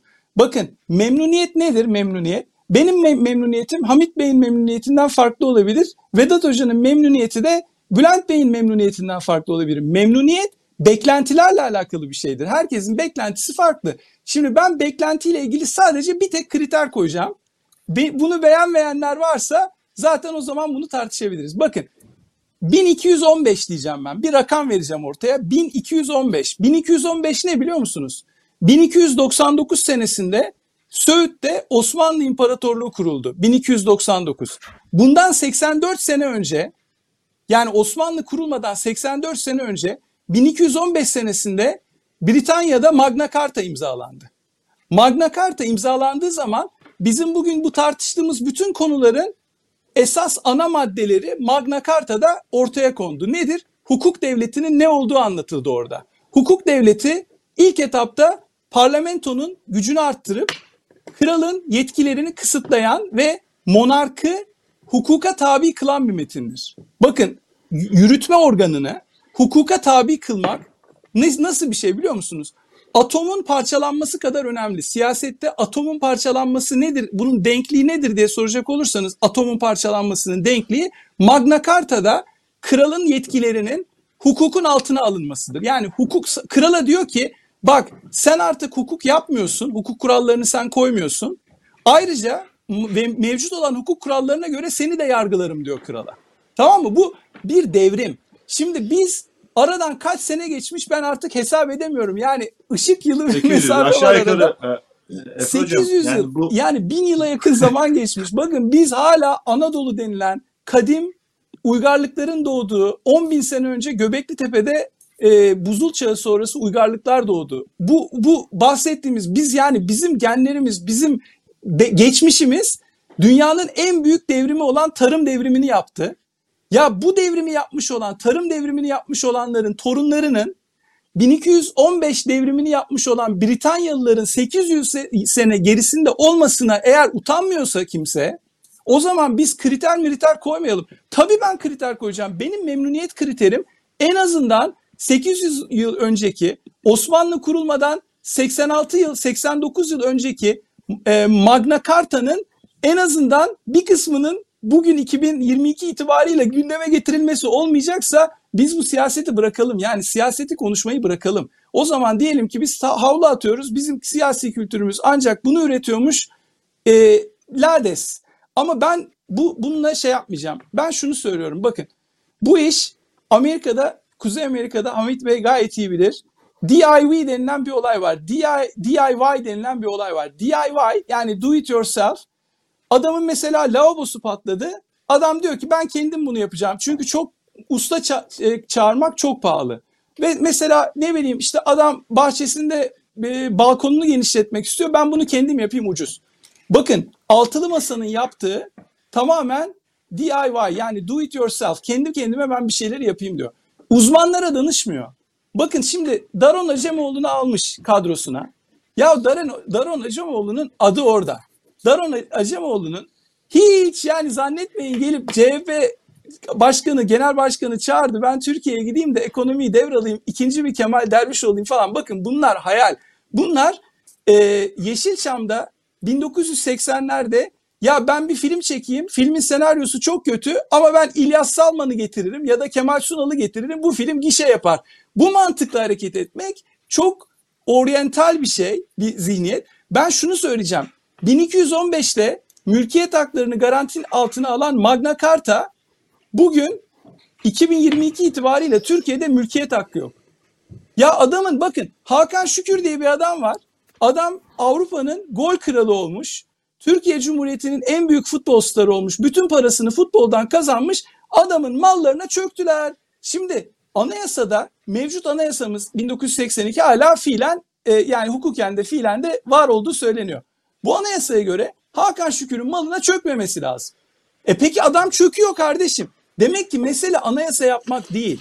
Yani mesele önce yaptığın anayasaya uyacaksın. Ona uyabilmek için güç kullanan iktidarın hukukun altında olduğunu kabul etmesi lazım. Ya Türkiye'de çok ciddi bir problemle karşı karşıyayız biz. Bakın bu problemler evet. o kadar yapısal problemler ki iptidai çözümler yani ben diyorum ki siyaset e, evet pragmatizm gerektirir ama ya bu pragmatizm öyle bir pragmatizm ki bunun dışına çıkmak mümkün değil diyoruz. Biz buna diyoruz ki Orta Doğu'da ilmi siyaset. İlmi siyaset. İlmi siyaset ne demek biliyor musunuz? Ya burası Orient. Bu Orient'in, bu Doğu'nun kendine özgü kuralları var. Bana gelip Müslüman mahallesinde salyangoz sattırmayın diyorlar. Bu genel mantalite Türkiye'de. Diyoruz ki beklentimiz çok yüksek olmasın. Neden? Çünkü memnun olmayız. Hayır. Bakın benim beklentim 1215'in arkasına gitmeyecek bir siyaset bilimci olarak. Evet hocam. Bunu e, yapma, şu... bunun bunun aksi olması çok büyük bir şey olur. Yani sıkıntı olur. Hani bunu şey yapmak istemiyorum ama bakın Covid atlattık, Covid pandemisini atlattık. Bu şuna benziyor. Ya bir şey olmaz nezle gibi bir şey geçer. E, ben o zaman hiç salgın hastalıklar uzmanının fikrini almayayım. Ben nezle gibi geçer diyeyim. 10 milyon, 20 milyon, 50 milyon insan ölsün önemli değil. Kalan sağlar bizimdir. Türkiye'deki yaklaşımımız böyle şu anda. Ben bunun önüne geçmemiz gerektiğini düşünüyorum. Bakın tek bir cümle söyleyeceğim. Altılı masa birincisi buradan size falcılık yapayım. Haksız çıkarsam da bu programı gene çıkarız bu programda özür dilerim herkesten. Altılı masa seçim kazanamaz. Yedinci adama ihtiyaçları var. HDP'ye ihtiyaçları var. Bu bir numara. Bu bir matematik. Yani bu matematiğin dışına bu matematik. Yani matematik çok önemli bir şey hayatta. 2 artı 2'nin sonucunu değiştiremezsiniz. Evrensel bir şey bu. HDP'nin oyları olmadan bu cumhurbaşkanı değişmez. Bu bir. Bu oylar, oylar ve anketler konusuna biraz gireceğiz. İsterseniz yani şunu anlat, şunu anlıyorum yanlış anlamıyorsam. Yani en az ya bu bir ayıbı aslında Türkiye'nin. 200 senelik anayasa e, çabamız var. Aynı bizim masallardaki halimize benziyor. Var ya bizim masallarda dere tepe gittik, işte aylarca gittik, yıllarca gittik. Fakat sonra bir geri döndük baktık ki bir adım boyu yol al- almamışız. E, ona çok benziyor. Maalesef çok e, parlak bir tablo değil. Ama ortada bir çaba var. E, Vedat Hocam bilmiyorum siz de e, Efe Hoca gibi karamsar mısınız yoksa e, Ben- Bülent Bey gibi Ben- iyimser Ben ve, ve Efe Hoca'ya bir şey bir katılmadığım noktayı söylemek istiyorum müsaade ederseniz. tabii. Ee, o da şu, şimdi elbette yani anayasa e, zaten başlı başına prosedürünü düşündüğünüzde anayasayı değiştirebilecek bir çoğunlukla mecliste var olmak, onu e, hani halk oyuna götürecek kadar bile olsa bir e, çoğunluğa sahip çoğunluk olacak bir etmek. bir çoğunluk elde etmek yani anayasa yapmak çok kolay değil, çok zor süreçler. E, artı hani bunu bir ba- basamak gibi Magna Carta da bir basamak değil, basamak da ondan sonra Avrupa demokrasileri gelişti. Bu anayasanın değişmesi gerektiği düşüncesinin oluşması bence önemli. İkincisi de şu bakın e, şu anda bütün yetkiler kralda toplandı. Evet e, 112 değişik maddesi değişti 12 Eylül Anayasası'nın ama 12 Eylül Anayasası'ndan sonraki en büyük kırılma 2017'deki e, bu başkanlık sistemi referandumu ve o anayasadır. Yani o anayasa 12 Eylül Anayasası'nı falan e, buruşturup çöpe attı. 12 Eylül Anayasası şu anda sadece çok böyle hani kıytırık diyebileceğimiz konularda geçerli. Ana şeyi oluşturan, unsuru oluşturan e, yürütmenin gücü, yürütmenin yasamaya baskısı, Evet. yürütmenin yar- yargıya baskısı, yargının ve yürütmenin, e, yasamanın yürütmeyi denetlemesi dediğimiz kalemlere baktığımızda 12 Eylül Anayasası'nın 100 yıl, 200 yıl, belki 500 yıl neyse ne kadar sayacaksanız gerisine gitmiş durumdayız. Onun için önce bu yani diğer an- anayasa mesela e, temel haklarla ilgili çok önemli eleştiriler var bu anayasa taslağına. E, Bunları da konuşmak lazım ama öncelikli olarak bu hani kralın yetkilerini nasıl budayabiliriz ve kralın yetkilerini budadıktan sonra bu yetkileri nasıl e, dağıtabiliriz? Bir de halkta şöyle bir algı da var. Hani bir marketing stratejisi olarak söyledi Efe Hoca. Evet doğru. E, çünkü halkta şöyle bir algı var. Bugün yaşadığımız ekonomik krizlerin sebebi tek adam rejimidir. Dolayısıyla o tek adam rejimini yıkmak için yola çıkmış insanlar da bence doğru bir strateji, marketing stratejisi olarak da doğru. Evet biz bu tek adam rejimini değiştireceğiz. Biz hiçbirimiz tek adam olmayacağız. Geçenlerde Kemal Kılıçdaroğlu'nun güzel bir sözü vardı. Hani kendisini çok böyle karizmatik lider değil falan diye eleştirenlere dedi ki tek adam rejiminin panzehri yeni bir tek adam rejimi değildir. Onun için biz bir Evet. e, takım oyunu, bir ekip oyunu oynamaya çalışıyoruz demişti. O açılardan baktığınızda hani halkın şeyinde de nezdinde de bu sorunların yani çok e, faydacı bir yaklaşım olarak da görülebilir ama bu ekonomik krizlerin sebebi verin yetkiyi, görün etkiyi. Bakın kardeşiniz nasıl faizi, enflasyonu yerle bir ediyor diyen bir adam vardı. Ona yetki verildi ve etkiyi gördük. Şu anda ülke belki tarihinin en büyük ekonomik krizini yaşıyor. O zaman bu tek adam rejimini bu tek adam rejiminin etkileri üzerinden halka e, değişimin gerekliliğini anlatabiliriz diye düşündüler. Bence e, doğru bir noktadan başladılar. Evet, Elbette de- ki uygulamadaki zorluklara katılıyorum. Buna- Mümkün- çok zor Bir- olacak. Bir de şu, şu var, e, benim de hatırlatacağım, ekleyeceğim şu var, yani çok kısa. Ee, şimdi e, geçen o parti liderlerinden, altılı masadaki parti liderlerden birini dinliyorum. Bu ön hazırlıklarla ilgili çok ikna edici bir şey söylüyor. Diyor ki ya biz bir aday seçeceğiz önümüzdeki günlerde belirleyeceğiz. O da bizim e, temsilcimiz olarak e, Erdoğan'ın karşısında altılı masayı, muhalefeti temsil edecek. Ona diyor medya soru soracak. Şu konuda ne yapacaksın, bu konuda ne yapacaksın? Adam şöyle mi yapsın diyor. Yani altılı altı parti lideriyle görüşüp ben size döneceğim. Öyle olmaması için, böyle absürt bir durumla karşı karşıya gelmemesi için şeyin e, muhtemel altılı masa e, veya muhalefet adayının biz şimdiden hazırlıkları yapıyoruz. Ekonomide, işte tarımda, ne bileyim enflasyonla mücadelede, anayasada, hukukun e, tekrar normale dönmesinde ki onların temsilcisi olsun diyor. Bence makul bir e, nokta. Yani diğer türlü hakikaten çok zor durumda kalır şey. Yani böyle bir hazırlık olmadan ortaya çıksa muhalefetin adayı e, söyleyeceği şey bir kısmı Saadet Partilileri rahatsız eder, bir kısmı e, CHP'yi rahatsız eder ve yani e, seçim sürecinde kavga süreci yaşanmış olur. E, Efe Hocam bir şey yoksa Vedat Hoca'nın değerlendirmesine alalım. Daha birçok konu var bu arada. Anketlere gelemedik. Aday meselesi var. Ekonomi vizyonu ile ilgili çıkışları var. E, özellikle CHP'nin. E, evet Vedat çok, Hocam. Çok ha, pardon, buyurun. Efendim. buyurun. Esa, buyurun, çok buyurun şey hocam, sadece buyurun. sadece tek bir cümle yani bana göre e, yani kız kanaatimce anayasanın değişmesi gerekli değil. Yani benim tespitim şu. Anayasanın bu an, mevcut anayasasının anayasanın ge, değişmesi Türkiye için bir gereklilik değil. Ve iddia edilen yani öne sürülen anayasa taslağıyla Türkiye'nin anayasası şu an mevcut anayasası arasında büyük bir uçurum yok. Ee, birbiriyle çok benzer bir metin. Önemli olan şu Tabii ki 82 Anayasası'ndaki başkanlıkla alakalı olan sonradan yapılmış olan düzenlemeler, maddeler değiştirilecek. O bir gerçek yani tekrar parlamenter seçime dönüldüğü zaman ama yani yeni bir anayasa yapmak çok zor. Şimdi şöyle düşünün. Sizin üzerinizde bir ceket var. Siz ceketin üzerinde küçük birkaç problem var işte ceket pislenmiş falan diye yepyeni bir ceket yapmak istiyorsunuz kendinize. Bu çok mantıklı bir şey değil. Üstelik bu ceketi eski ceketin kumaşından yapmak istiyorsunuz yani. Bunun yerine yeni, o eski hocam. ceketi tutup temizlersiniz biraz. Bunun için yani ben şunu söylemek istiyorum.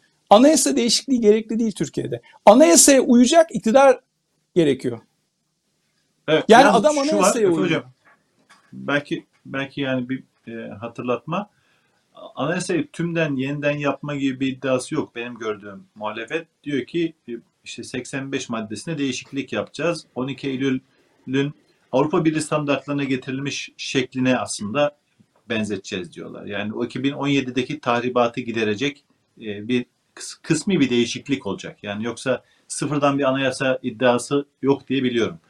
Ee, Ama 85 bu konuda farklı yani fikirler... dünyada birçok ülke var. Yani adamların şimdi 85 evet. maddeden bahsediyoruz. Dünyadaki ortalama anayasa maddelerine bakacak olursanız yani 15 ile 30 arasıdır yani. 85 Eyvallah. madde diyor adam. Kitap yazarsınız ya 180 sayfa anayasa değil mi? Evet. E, şey Bülent Bey kaç sayfaydı o metin? Adamların hazırladığı metin. Ya 180 sayfalık anayasa olur mu? Dünyadaki bütün kalıcı anayasalara evet. bakın. Bakın Amerika Birleşik Devletleri'nin anayasasına bakın. Yani e, 200 küsür senedir adamlar aynı anayasayla devam ediyor.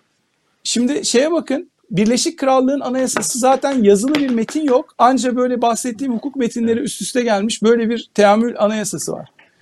Şimdi böyle uzun anayasa metinlerinde de o da ayrı bir tartışma konusu yani. O da çok büyük bir sıkıntı. Evet, bunu ben, Onun için diyorum ya yapalım. muslukçu muslukçu çağırmak lazımdı. Yani boşu boşuna şeyle yapıyorlar bu işleri. Kendi kendilerine. Bir e, e, Efe hocam buradan e, belki izleyicilerimize söyleyeyim bir anayasa konusunun konuşulacağı kum saati özelde yapalım. Ancak orada bu işin üstesine gelebiliriz diye evet, düşünüyorum. Kesinlikle. Ee, öyle yapalım. Ee, konuşabiliriz. Çok detaylı var çünkü bir sürü maddenin üzerinden geçmemiz lazım. Seçim barajı düşüyor vesaire bir sürü öneriler var. Olur olmaz başka bir şey. Vedat Hocam buyurun. Bütün bu tartışmaya sizin de katkınızı alın. bu arada şeye de geçelim biraz. Yani ekonomi vizyonu ile ilgili e, özellikle CHP'nin e, vaatleri, çalışması onları nasıl değerlendirdiniz? Anayasayla beraber e, onu da e, değerlendirebilirseniz memnun olurum. Şimdi Efe Hocam'ın tabii söylediklerine katılmamak mümkün değil. Yani gerçekten e, demokrasinin e, böyle azı çoğu olmaz. Yani hukuk devletinin azı çoğu olmaz. E, biz tabii ki demokrasinin de hukuk devletinin de e, olabilecek en güzelini talep gerekiyor. E, ama e, biraz evvel bahsettiğim gibi doğası gereği siyasetin öncelikleri e, maalesef bizim gibi e, okumuş yazmış insanlarınkinden, gazetecilerden, akademisyenlerden e, çok çok farklı. E, bu durum tabii fikir insanlarının, yazarların, gazetecilerin, akademisyenlerin, Efe Hocam gibi bu alanda uzman olan kişilerin ideal gördüklerini ifade etmelerini önemsiz kılmıyor. Çok çok önemli. Aksine bütün görüşler ve eleştiriler siyaset için yol gösterici. Hepsi çok değerli ve önemli. Toplum ve demokrasi ve hukuk devleti yönünde ne kadar ilerlerse ideal olana da o kadar yaklaşacak. Ülke de o kadar yaşanılır bir hale gelecek. ama siyasetin öncelikli hedefi sonuç almak. Yani Tabii ki bizim ideal savunduk, savunduğumuz, ideal gördüğümüz şeyler çok önemli. Ama siyaset hedef alma e, amacıyla yapılan bir eylem. E, Türkiye örneğinde de e, bunu değerlendirecek olursak bunun ilk adımı %50'nin üzerinde Erdoğan'ı indirecek bir or oy oranına ulaşmak. E, bunu sağlamada eğer bazı politik faktörler e, rejimin elindeki medya ve propaganda gücü de düşünüldüğünde engel teşkil ediyorsa siyaset geçici olarak ideal olandan e, feragat edebilir. Yani bu HDP meselesine işte Efe Hocam'ın biraz önce bahsettiği işte FETÖ söylemini kullanması vesaire e, KHK'lar konusunda ya bu KHK tamamen bunların hepsi hukuksuzdur, tamamı ortadan kaldırılmalıdır diyememesinin e, bazı şeyleri var, e, sebepleri var. Yani bu siyasetin sınırlılıkları var biraz önce bahsettiğimiz. Bu anlamda e, aslında HDP hem bu süreçte hem de eğer seçim kazanılırsa yeni anayasa yapma sürecinde en önemli aktör haline geliyor Türkiye'de. Bu açıdan HDP aslında şanslı bir konumda ve bunu bir avantaj olarak e, kullanabilir. E, yani burada şeye çok takılmamak lazım. Yani Türkiye'de e, sosyolojik olarak çok demokrat bir toplum var veya işte e, böyle bir ekonomik ve sosyal bir e, zemin var ve demokrasi bunun üzerinde yükseliyor diye bakarsak e, biraz yanılırız. Çünkü Türkiye'de demokrasi e, geçmişte de yani Efe Hocam bahsetti işte bir şeyden Magna Carta'dan bahsetti 1215'ten. E, Türkiye'de ancak e, 1850'lerde Tanzimat'la birlikte mülkiyet hakkı vesaire gibi kavramlar konuşulmaya başlanıyor. Ve Türkiye'de ilk anayasa biliyorsunuz 1876'da kuruluyor. Ben size bu arada bir anekdot anlatayım. Şimdi Ziya Paşa, e, Namık Kemal ve e, Mithat Paşa biliyorsunuz bu 1876 Anayasası'nın e, en önemli e, aktörlerinden. Yani e, Abdülaziz'in iktidardan gitmesini sağlayarak yeni bir anayasa yapıyorlar batılı tarzda. Şimdi anlatılan bunu Namık Kemal'in oğlu anlatıyor. İşte Namık Kaya Paşa e, ve Mithat Paşa bir şeyle kayıkla e, Üsküdar'a geçerken böyle bir fırtına çıkıyor ve e, işte deniz dalgalar böyle yükselmeye başlıyor. Kayık bir o tarafa bir bu tarafa şey yapıyor böyle yalpalıyor. Böyle Mithat Paşa çok korkuyor. Şeyleri de kayın kenarlarına da tutulmuş böyle tir tir titriyor. Namık Kemal diyor ki ya e, Mithat diyor niye bu kadar korkuyorsun diyor. En fazla ölürüz falan diyor. Ne olacak diyor. Mithat Paşa da diyor ki ya ben diyor biz öleceğiz diye korkmayacağım diyor. Bu kayık batarsa diyor Osmanlı kamuoyu diyor ortadan kalkacak diyor. Yani şunu söylemek istiyorum. E, Türkiye'de e, e, ben e, onu başka ahvaldeki yazında da belirttim. E, Türkiye'de demokrasi veya batılı anlamda çağdaş normları getiren zaten toplumsal muhalefet olmamış. Yani büyük ölçüde e, e, Türkiye'deki siyaset elitleri bunu e, getiriyor. Aydınlar, yani, gazeteciler. Aydınlar, evet aydınlar. Yani 1923'teki Cumhuriyet'in kuruluşu da öyle. Yani e, Mustafa Kemal'in Mustafa Kemal'in çevresindeki insanlar bile inanmıyorlar Cumhuriyet'in kurulacağına veya kurulabileceğine. Evet. Çünkü biliyorsunuz işte arkadaşları falan böyle işte halifemiz, efendimiz, padişahımız falan şeyinde yani öyle bir kültürden geliyor insanlar. E 1946'da demokrasinin gelmesi de büyük ölçüde e, Türkiye'nin Rusya korkusuyla biliyorsunuz işte e, Amerika'ya ve Batı'ya yanaşması ve Batı'nın da çok partili sisteme geçme şartını koyması. Dolayısıyla çok e, beklentilerimizi tabii ki çok yüksek tutalım ama realiteyi de ihmal etmeyelim. Yani Türkiye'de şu anda insanlar nefes alamıyorlar. Hukuk tamamen ortadan kalkmış durumda. Her gün onlarca insan tutuklanıyor hala. Yani insanlar tweet attılar diye kapılarında polis beliriyor. Hiç kimsenin ne mal güvenliği var, mülkiyet hak e, güvenliği var, ne can güvenliği var. e, işte e, mafya babalarının, çetelerin çok rahatlıkla hareket edebildiği, Ana, Anadolu Ajansı verebildiği, televizyonlara çıkabildiği e, ve e, onların egemen olduğu bir yapıdan bahsediyoruz. Yani Türkiye'deki durum çok kötü. Yani 1980 Anayasası veya işte e, Türkiye'deki Kemalist otoriter dönemlerle falan mukayese edilemeyecek bir dönemden bahsediyoruz. Yani devlet kurumsal olarak çökmüş durumda. E, Efe Hocam'ın bahsettiği gibi yani hiçbir şekilde uygulanamıyor. Yoksa mevcut anayasa şu an şu andaki hali uygulansa Türkiye'de hukuk bir şekilde zaten yürür. E, ama burada önemli olan şu, anayasada değiştirilmesi gereken aslında en önemli madde e, tek adam yapan ve o tek adama bütün yetkileri veren yani hukuka egemen olmasını sağlayan, sermaye egemen olmasını sağlayan, devletin kurumsal yapısını e, manipüle etmesine imkan sağlayan bir gecede yayınladığı şeylerle, kararnamelerle istediği kişiyi görevden alabildiği, istediği kişiyi atayabildiği, üniversite rektörlerine şunu bunu yani Türkiye'de ne kadar fikir ifade edebilecek, e, bu e, Türkiye'de demokrasi içerisinde katkı sunabilecek insanlar varsa herkesi baskı altına alınan bir yapıdan bahsediyoruz. O açıdan şey önemli, e, Cumhurbaşkanı'nın yetkilerinin azaltılması önemli. Çünkü dikkat ederseniz mesela Kılıçdaroğlu'nun söylediği bir şey var. Diyor ki yani Efe Hocam çok haklı tabii ki. Yani sadece işte CHP'nin de söylediği, Deva Partisi'nin de söylediği. Diyor ki işte şey yapalımları diyor, beraat edenleri diyor KHK'lılar için e, ve e, takipsizlik alanları hemen diyor şey yapacağız diyor. Görevlerine iade edeceğiz diyor. Bence bunu söyleyebilmek bile çok önemli. Yani herkes Türkiye'de hukukun olmadığını biliyor zaten. E, Türkiye'de hukukun nasıl işlediğini biliyor. Ama e, yine Kılıçdaroğlu diyor ki yani e, Avrupa Birliği ahim kararlarına diyor e, şeyler uyacaklar diyor. Hakimler uyacaklar diyor. Yani bu bile çok önemli tek başına. Yani siz e, rotayı, gemiyi e, batı limanına şey yaparsanız, demirlerseniz batı istikametinde e, demokrasi istikametinde demirlerseniz süreç içerisinde zaten her şey yerine oturacak.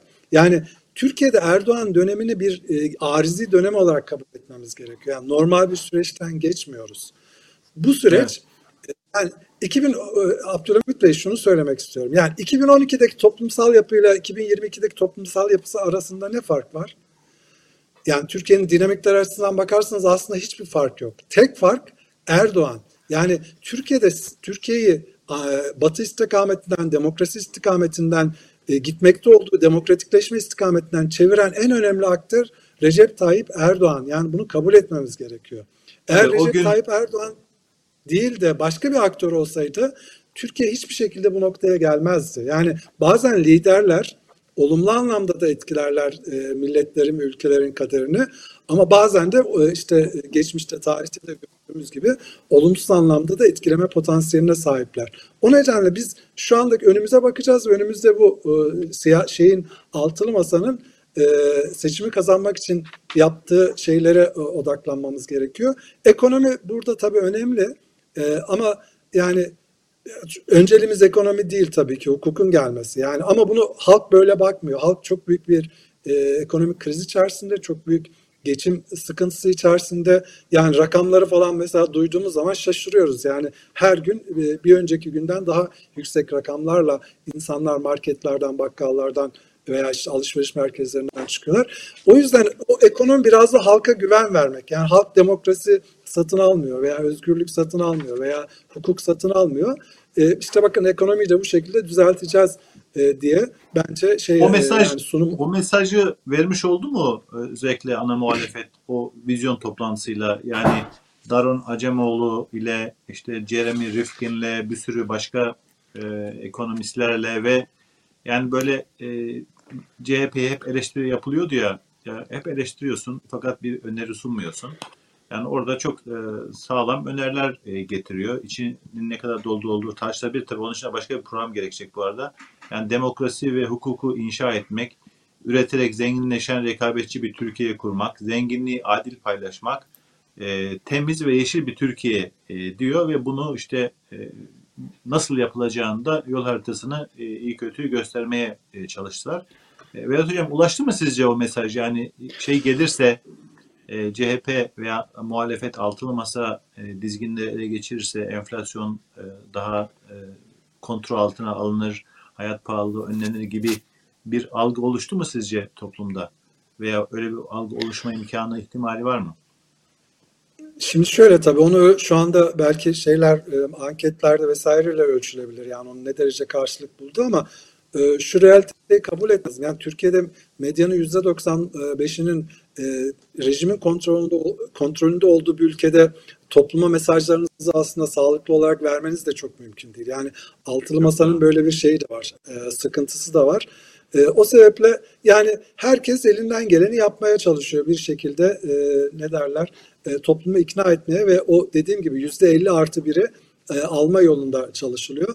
E, yani sonrasındaki yapılacak şeyler bu ekonomi vesaire hukuk gelse zaten ülkeye ülkedeki yani bu israflar önlense yani rejimin saray rejiminin yaptığı harcamalar yani bir devlet başkanının 11 tane uçağı olabilir mi? Yani koskoca bir sarayda, bin bir odalı bir sarayda e, ülke yönetilebilir mi? Yani e, bu şey e, yolsuzluk ve e, e, ne derler e, e, hırsızlık düzeninde zaten e, ekonominin iyi olması mümkün değil. Yani hukuk olmadan hiçbir şey düzelmiyor. O sebeple yani e, Erdoğan rejimi gidip de eğer yeni gelen iktidar sadece o, o yolsuzlukları önlese, hukuku getirse e, Türkiye'de zaten ekonomi herhalde rayına oturur. Evet.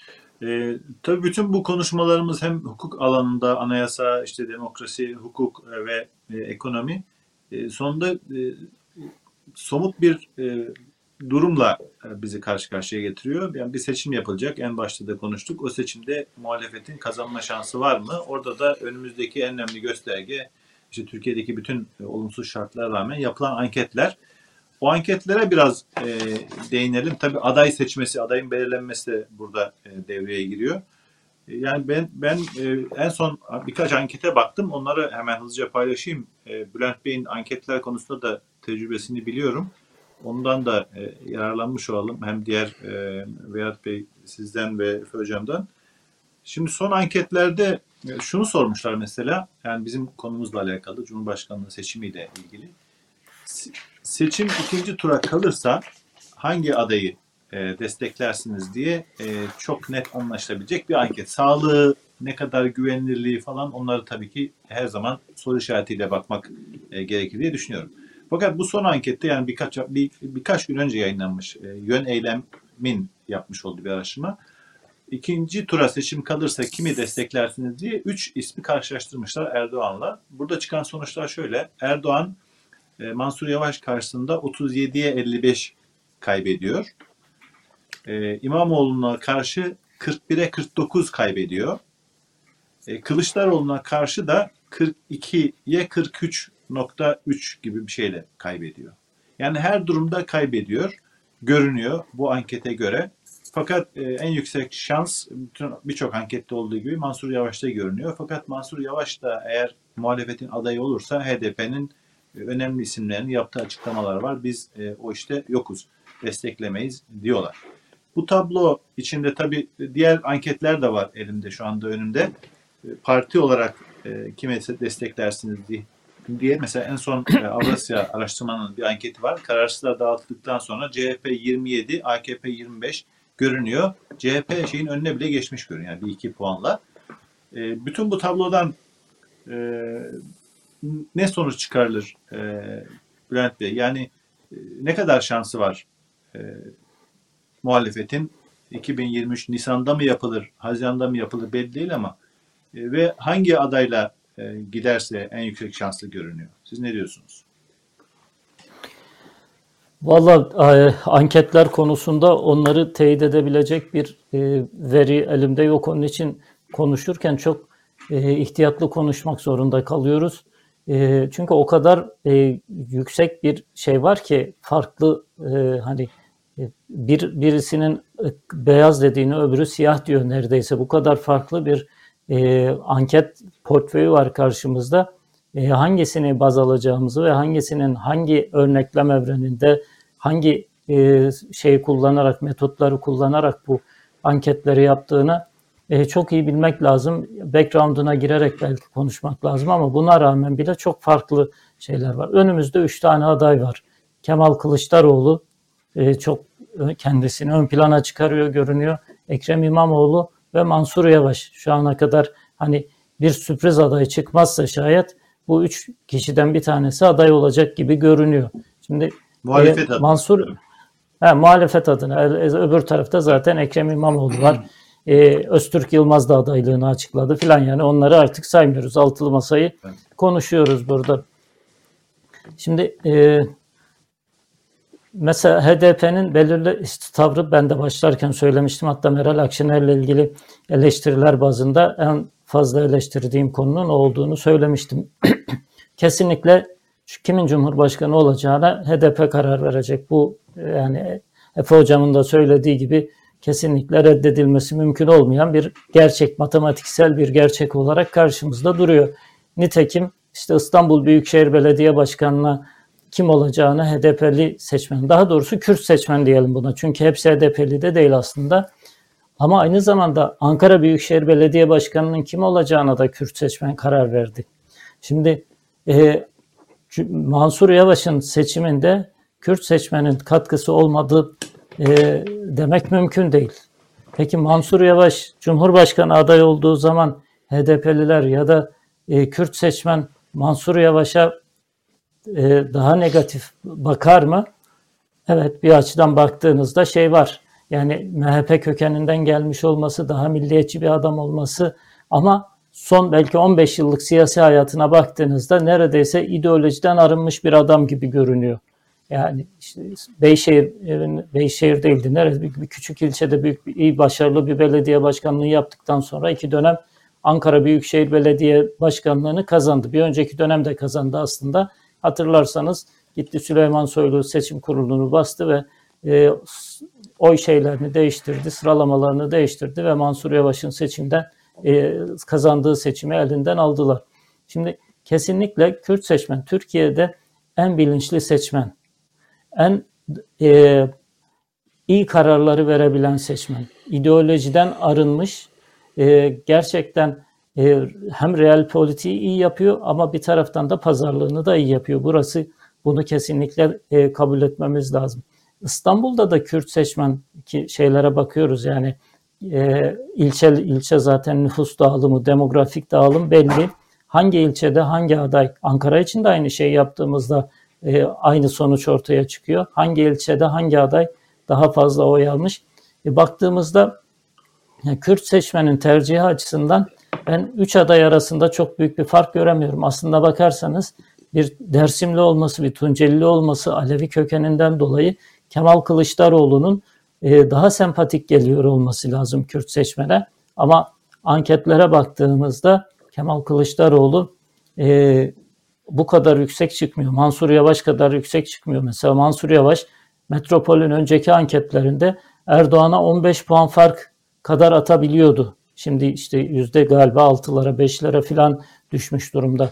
Şimdi dediğim gibi yani anketler üzerine yorum yapmakta ben zorlanıyorum ama genel değerlendirme yaptığımızda bu üç adayın da e, şanslarının neredeyse en azından Kürt seçmeni nezdinde şanslarını eşit gibi görüyorum. Sadece aday bazlı, isim bazlı olarak konuşmak o zaman yanıltıcı oluyor. O adayın ortaya koyacağı performans ve e, o adayın e, vaat, edi, vaat ettiği ülke, vaat ettiği e, yönetim, bunu da tabii altılı masanın e, bileşenleri, o paydaşlar sizin de biraz önce dikkat çektiğiniz gibi belirliyorlar. Yani ortaya çıkacak aday aslında var olan bir projeyi, çizilmiş bir projeyi uygulayan bir müteahhit gibi görünecek. Bu algıyı da oluşturmaya çalışıyor altılı masa. E, tabii burada Erdoğan'ın e, Abdullah Öcalan faktörünü ne kadar devreye sokabileceğini ve bu faktörün ne kadar e, Kürt seçmenin nezdinde karşılık bulacağını da e, bilemiyoruz. Konuşmamız gereken şeylerden bir tanesi o. E, yerel Bey, seçimlerde... Teknik olarak yani üç isim bahsettiniz ya yani bu da herkesin konuştuğu zaten Kılıçdaroğlu, Yavaş ve e, İmamoğlu. Teknik olarak bunun bir tarihi yok mu? Ne zaman tam belli olması lazım? Yani seçim yaklaşıyor diyoruz. Seçim tarihi ilan edildikten sonra seçime 3 ay kala galiba bilmiyorum. Yani o bütün takvimleri YSK belirleyecek. Onun için de hani erken seçim yapılacaksa bir seçim kanunu çıkarılması lazım ve seçimin erken alınması gerekiyor. Meclis devreye girmesi lazım. Yoksa şu anda e, seçim tarihi 18 Haziran gibi görünüyor. E, şayet Yani bir seçim anket- kanunu çıkmazsa meclisten. yani anketlere tam yani değerlendirme konusunda bazı alıp alamayacağımız tartışma olsa bile muhalefetin şansını yüksek görüyorsunuz değil mi? Yani seçimi seçimle iktidarı devreder mi tartışması başka. Ama yani muhalefetin şansı görünüyor. Anketlerde Ya bu eko- genel olarak en azından. çok büyük bir hata yapmazlarsa e, bence şansları hala var. Çünkü Erdoğan bir anlamda susuzluğu e, deniz suyuyla gidermeye çalışıyor. Yani ekonomik sorunları üzerine benzin dökerek ya da benzin yangınını üzerine su dökerek Evet. söndürmeye çalışıyor. Bu çare olmayacak gibi görünüyor ve halk da e, ekonomiye bakarak, mutfaktaki yangına bakarak ya da cüzdanındaki yangına bakarak karar verecek gibi görünüyor. Şayet bu belirleyici olacaksa yani bir taraftan tabii büyük kitlenin tercihini ekonomi belirleyecek ama kritik noktada o kritik eşikte kararı belirleyici olan Kürt seçmenin başka öncelikleri de var. Ekonomi de onların içerisinde önemli bir başlık bence. Onlar da tamamen ekonomiden e, soyutlanmış bir biçimde düşünmemiz insan doğasına aykırı. Kesinlikle onlar da ekonomiyi de gözetecekler ama artı başka bir şey daha gözetecekler. Burada Selahattin Demirtaş'ın tavrı çok belirleyici olacak. Yerel seçimlerde öyle oldu. Biz hep Ankara, İstanbul'a odaklanıyoruz ama Antalya'yı da AKP'nin elinden aldılar. Adana'yı MHP'nin elinden aldılar. Mersin'i aldılar. Yani neredeyse e, yerel seçimlerde silme götürdüler. Böyle böyle olunca hani o altılı masanın çok önemli büyük bir başarı projesidir yerel seçimler. Şayet aynı e, şey tutturabilirlerse e, ne diyeyim siyasi performansı ortaya koyabilirlerse bu e, seçimi kazanabilirler ama dediğim gibi YSK'nın ya da il ilçe seçim kurullarının seçime AKP lehine Erdoğan rejimi lehine müdahale etmediği şartları konuşuyoruz. Zaten Yani seçim gerçekleştiği zaman bu arada seçim güvenliği de altılı masanın bir numaralı konusu. Onda da böyle ciddi hazırlık görüyor musunuz? Yani Onda ciddi bir alabilirler mi? hazırlık görmüyorum. Aç, açık Evet. söyleyeyim. Onda ciddi bir hazırlık görmüyorum, görmüyorum. Çünkü 2017 referandumunda daha sonraki Cumhurbaşkanlığı seçiminde hepsine baktığımızda ya biz çok iyi hazırlanıyoruz, seçimi çaldırmayacağız diyorlar. E, düşünün ki ya işte e, seçim güvenliğini emanet ettikleri adam Mehmet Ali Çelebi şu anda AKP'de siyaset yapıyor. Yani daha, daha öte ne diyeyim ben size yani. Başka kadar- başka söze gerek yok. E, Efe hocam siz, siz ne siz pardon pardon Bülent Bey bir şey diyordunuz herhalde. Yok bu kadar. Yok yok bu kadar. Tamam. Efe hocam siz ne diyorsunuz? Yani bu anketlerden çıkan sonuç, muhalefetin şansı e, ve seçim güvenliği e, 2023 Haziran'ında ya da işte Nisan'da her neyse başka bir Türkiye şansını ne kadar görüyorsunuz? Şimdi e, yani biraz önceki konuşmalarda da ifade ettiğim gibi ciddi bir seçim güvenliği problemiyle karşı karşıyayız. Yani bugün bir rejim var.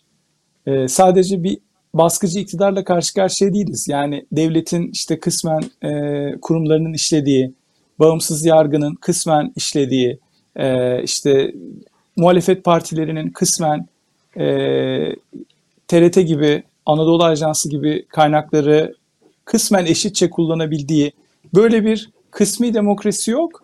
Daha çok e, otoriterleşmiş rekabetçi otoriterizmden yani teknik terimiyle rekabetçi otoriter siyasi sistemden tam otoriter sisteme doğru kaymakta olan veya hatta ciddi anlamda kritik eşiği aşıp yani otoriterleşme aşamasını tamamlamak üzere olan bir rejim var. Ve bu rejimin az önce e, Bülent Bey'in de ifade ettiği gibi e, re- referandumda ve daha önceki Cumhurbaşkanlığı seçiminde ve akabinde e, yerel seçimlerde yaptıkları tırnak içindeki ma- marifetler de e, gayet ortada. Bunun dışında e, yerel seçimlerden sonra özellikle Kürtlerin yoğun yaşadığı coğrafyalarda belediye başkanlarına yaptıkları ortada. Yani yüzlerce yerel yönetimi bir gecede kayyum iradesiyle alıp görevden alıp hapishaneye tıktılar.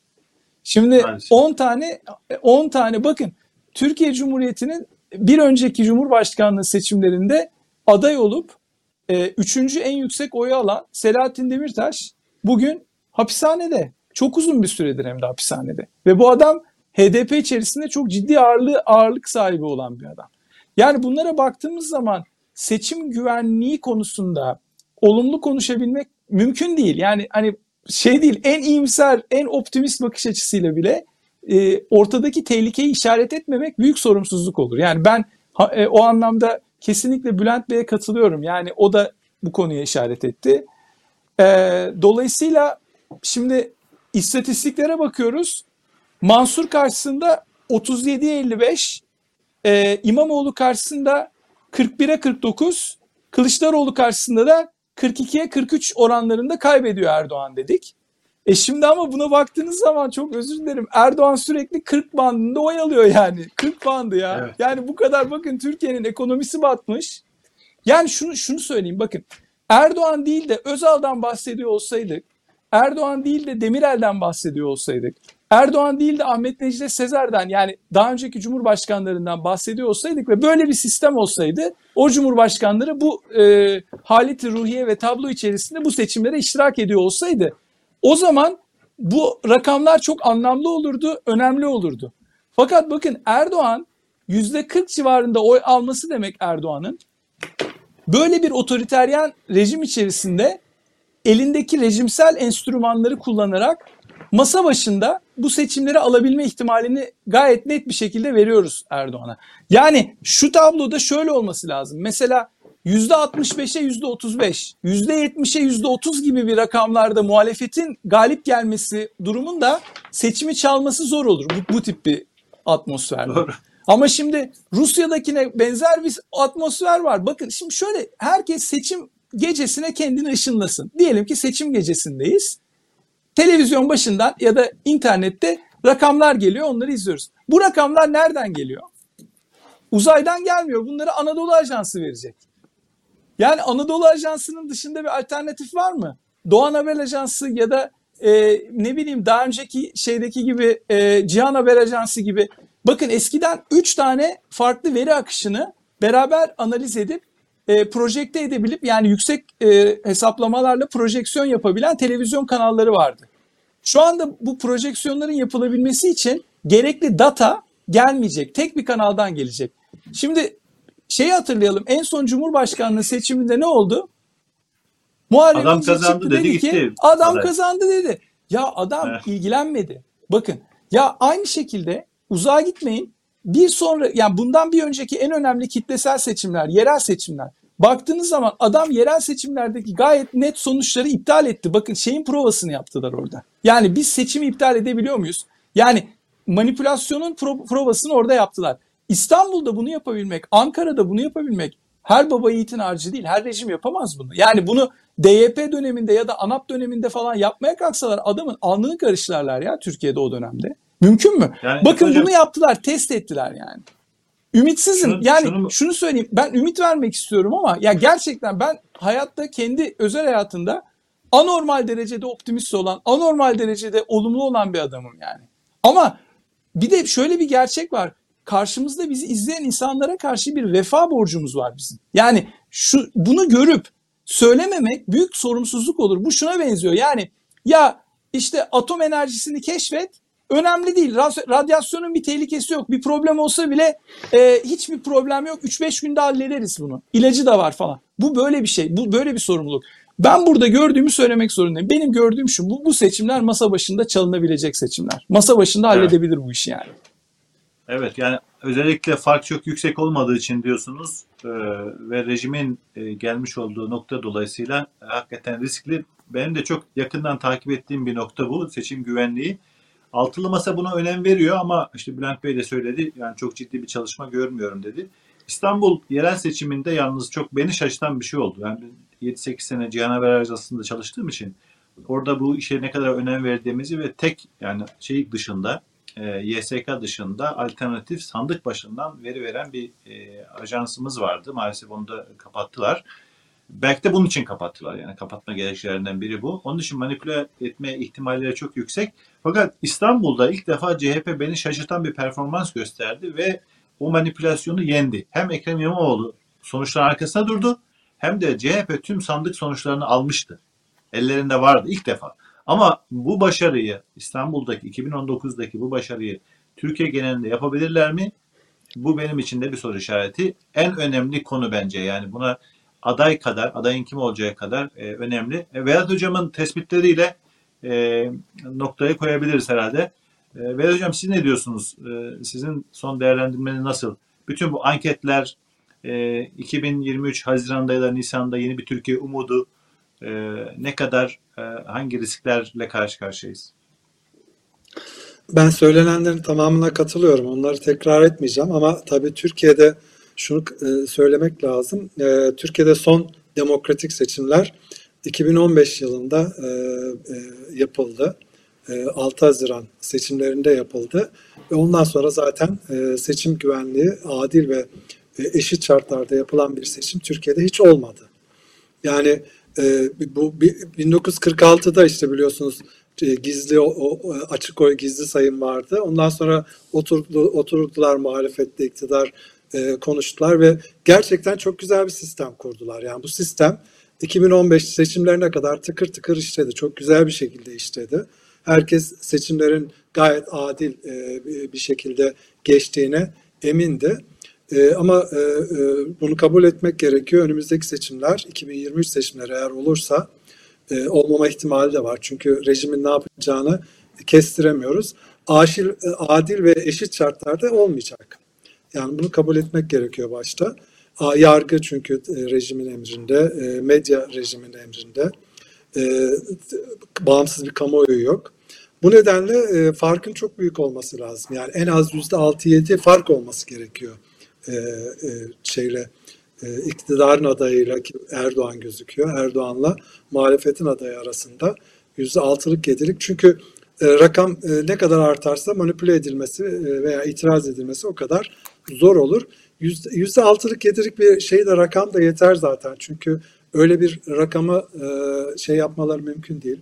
Manipüle etmeleri mümkün değil.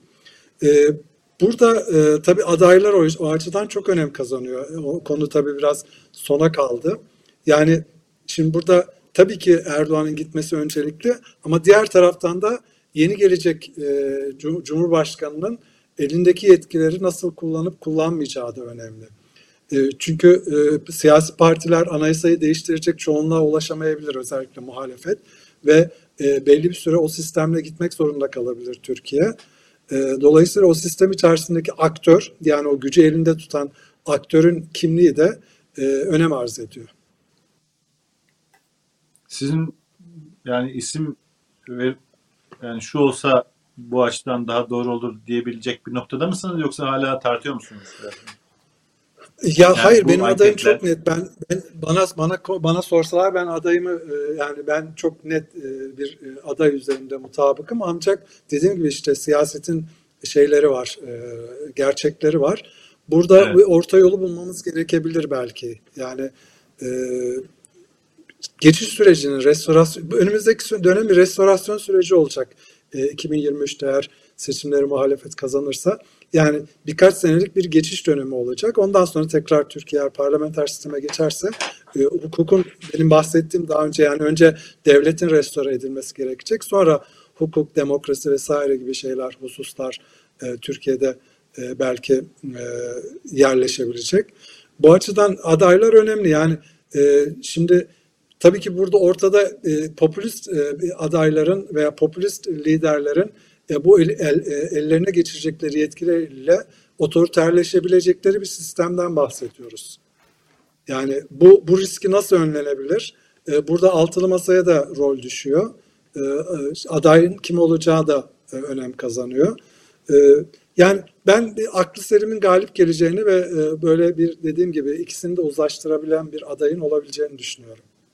Evet, dileyelim. Yani hem e, seçimi kazanacak hem de yani belki belki belki bunu baş, belki bu, özür dilerim. Belki bu hani seçimler yaklaştığında evet. bu konu. E, şu an şeyi değil ama bu konuda bir çözüm bulunacağını düşünüyorum. E, hem e, süreci yönetebilecek sağlıklı bir biçimde hem de otoriterleşmeyecek bir aday. Evet, ben iyi, iyi, çok iyi bir tanım. Seçimi kazanması lazım ve e, yağmurdan kaçarken doluya da tutulmamamız lazım. o denklemi e, inşallah sağduyuyla, aklı selimle e, bulabilir muhalefet ve seçim güvenliğini de İstanbul yerel seçimlerinde yaptığı gibi e, düşünür, ciddi tedbirler alır bütün olumsuzluklara rağmen. Bu arada hakikaten çok tuhaf, şu notları paylaşmadan geçemeyeceğim. Yani e, enflasyonda dünya altıncısı. 37 ülkenin üyesi olduğu OECD'nin ve işte Avrupa Birliği'nin birincisi e, durumunda bir ülkeyi konuşuyoruz. Bir iktidarı konuşuyoruz. Hala anketlerde yüzde 30, 30'lar, 32'ler işte Cumhurbaşkanlığı yarışını gösteren anketlerde 40'ları gösteriyor olması hakikaten e, bir anomali, bir tuhaflık. E, ama Abdülhamit e, Bey burada, de burada size itiraz, edebilir, itiraz edebilir miyim? tabii ki, tabii ki. Yani bunu çok dillendiriyorlar da ben tabii benim kendi kanaatim ben buna katılmıyorum. Yani işte hala nasıl e, e, Erdoğan yüzde 30'ların üzerinde oy alabiliyor veya AK Parti yüzde 30'ların üzerinde oy alabiliyor diye. Türkiye ile aynı ligde olan devletlere baktığınızda rejimlere baktığınızda o ülkelerde o rejimler yüzde 60-70 oy alabiliyorlar. Yani Erdoğan'ın aslında yüzde 30'larda 30'larda olması başarısızlık aslında. Yani. Vedat Hocam bu iyiydi. %70 almıyorsa sevinin diyorsunuz yani. Ha, tabii ki yani sonuçta bu kadar bütün şey sistemi kontrolünde tutan bir tek adamın Doğru. hala yüzde otuzlarda oy alıyor olması büyük bir başarısızlık bence. Bu da bu da bu Dur da bir güzel ama bakış şimdi bir dakika bunlar bunlar ben de bir espri yapayım. Yani bunlar bunlar sadece kamuoyu yoklamaları Vedat hocam. Ö- öbür Evet. ülkelerdeki kamuoyu yoklamalarının sonuçlarını bilmiyoruz. Bakalım burada esas sonuçlar ne olacak? Türkiye'de bir de şöyle bir kaygı var. Tam otoriter rejime geçmek istemiyorlar ki. Çünkü tam otoriter rejime net olarak geçtiklerini açıklasalar para muslukları büyük oranda kesilecek. Batı ile alakalı mesela gümrük birliği var. Gümrük birliğini adamlar iptal edecek falan. Yani yapılamayacak bir Evet. takım olaylar var. Zimbabwe yapamazlar Türkiye'yi ama Rusya veya Be- Beyaz Rusya yaparlar. Beyaz Rusya gibi oldu zaten yani. Zimbabwe Hayır, ben şunu söyle- yani. Zimba- Zimbabwe hocam gibi ben olmaz. Efe hocam ben şunu söylemek istiyorum. Yani medya gücü çok önemli. Yani Türkiye'de toplum büyük ölçüde e, devletin elindeki, rejimin elindeki televizyonlarla, gazetelerle yönlendiriliyor. Yani toplum sağlıklı bir şey, kamuoyu sağlıklı bir biçimde oluşamadığı için de aslında e, Erdoğan'ın ve AK Parti'nin oyu e, olması gereken yere inemiyor. Onu ifade etmek istedim. Evet. Yo, o doğru. Ee, Vedat Hocam, e, Bülent Bey e, çok çok teşekkür ediyorum. E, bugün vakit ayırdınız. E, Kum Saati Özel'e katılıp e, görüşlerinizi paylaştınız. E, ümit ediyorum hem izleyenler hem muhalefetten hem iktidardan bu e, konuşulanlardan e, güzel e, dersler çıkaracaktır. Ve bizim de sürgündeki, yurt dışındaki, ülkesinin dışında bulunan gazetecilerin, akademisyenlerin Türkiye'nin demokratik, yeniden demokratikleşmesine, 21, 22. yüzyılına demokratik bir şekilde girmesine ufacık bir katkımız e, olarak baksın lütfen e, izleyenler de. E, Efe Hocam size de teşekkür ediyorum. Her zaman olduğu gibi e, beraber bir yayını daha sonuna getirmiş olduk. E, değerli izleyiciler e, sizlere de çok teşekkürler. E, desteklerinizi her zaman olduğu gibi yorumlarınızı, eleştirilerinizi varsa bekliyoruz. E, yeni bir e, Kum Saati programında görüşmek üzere. Hoşçakalın. Selamlar.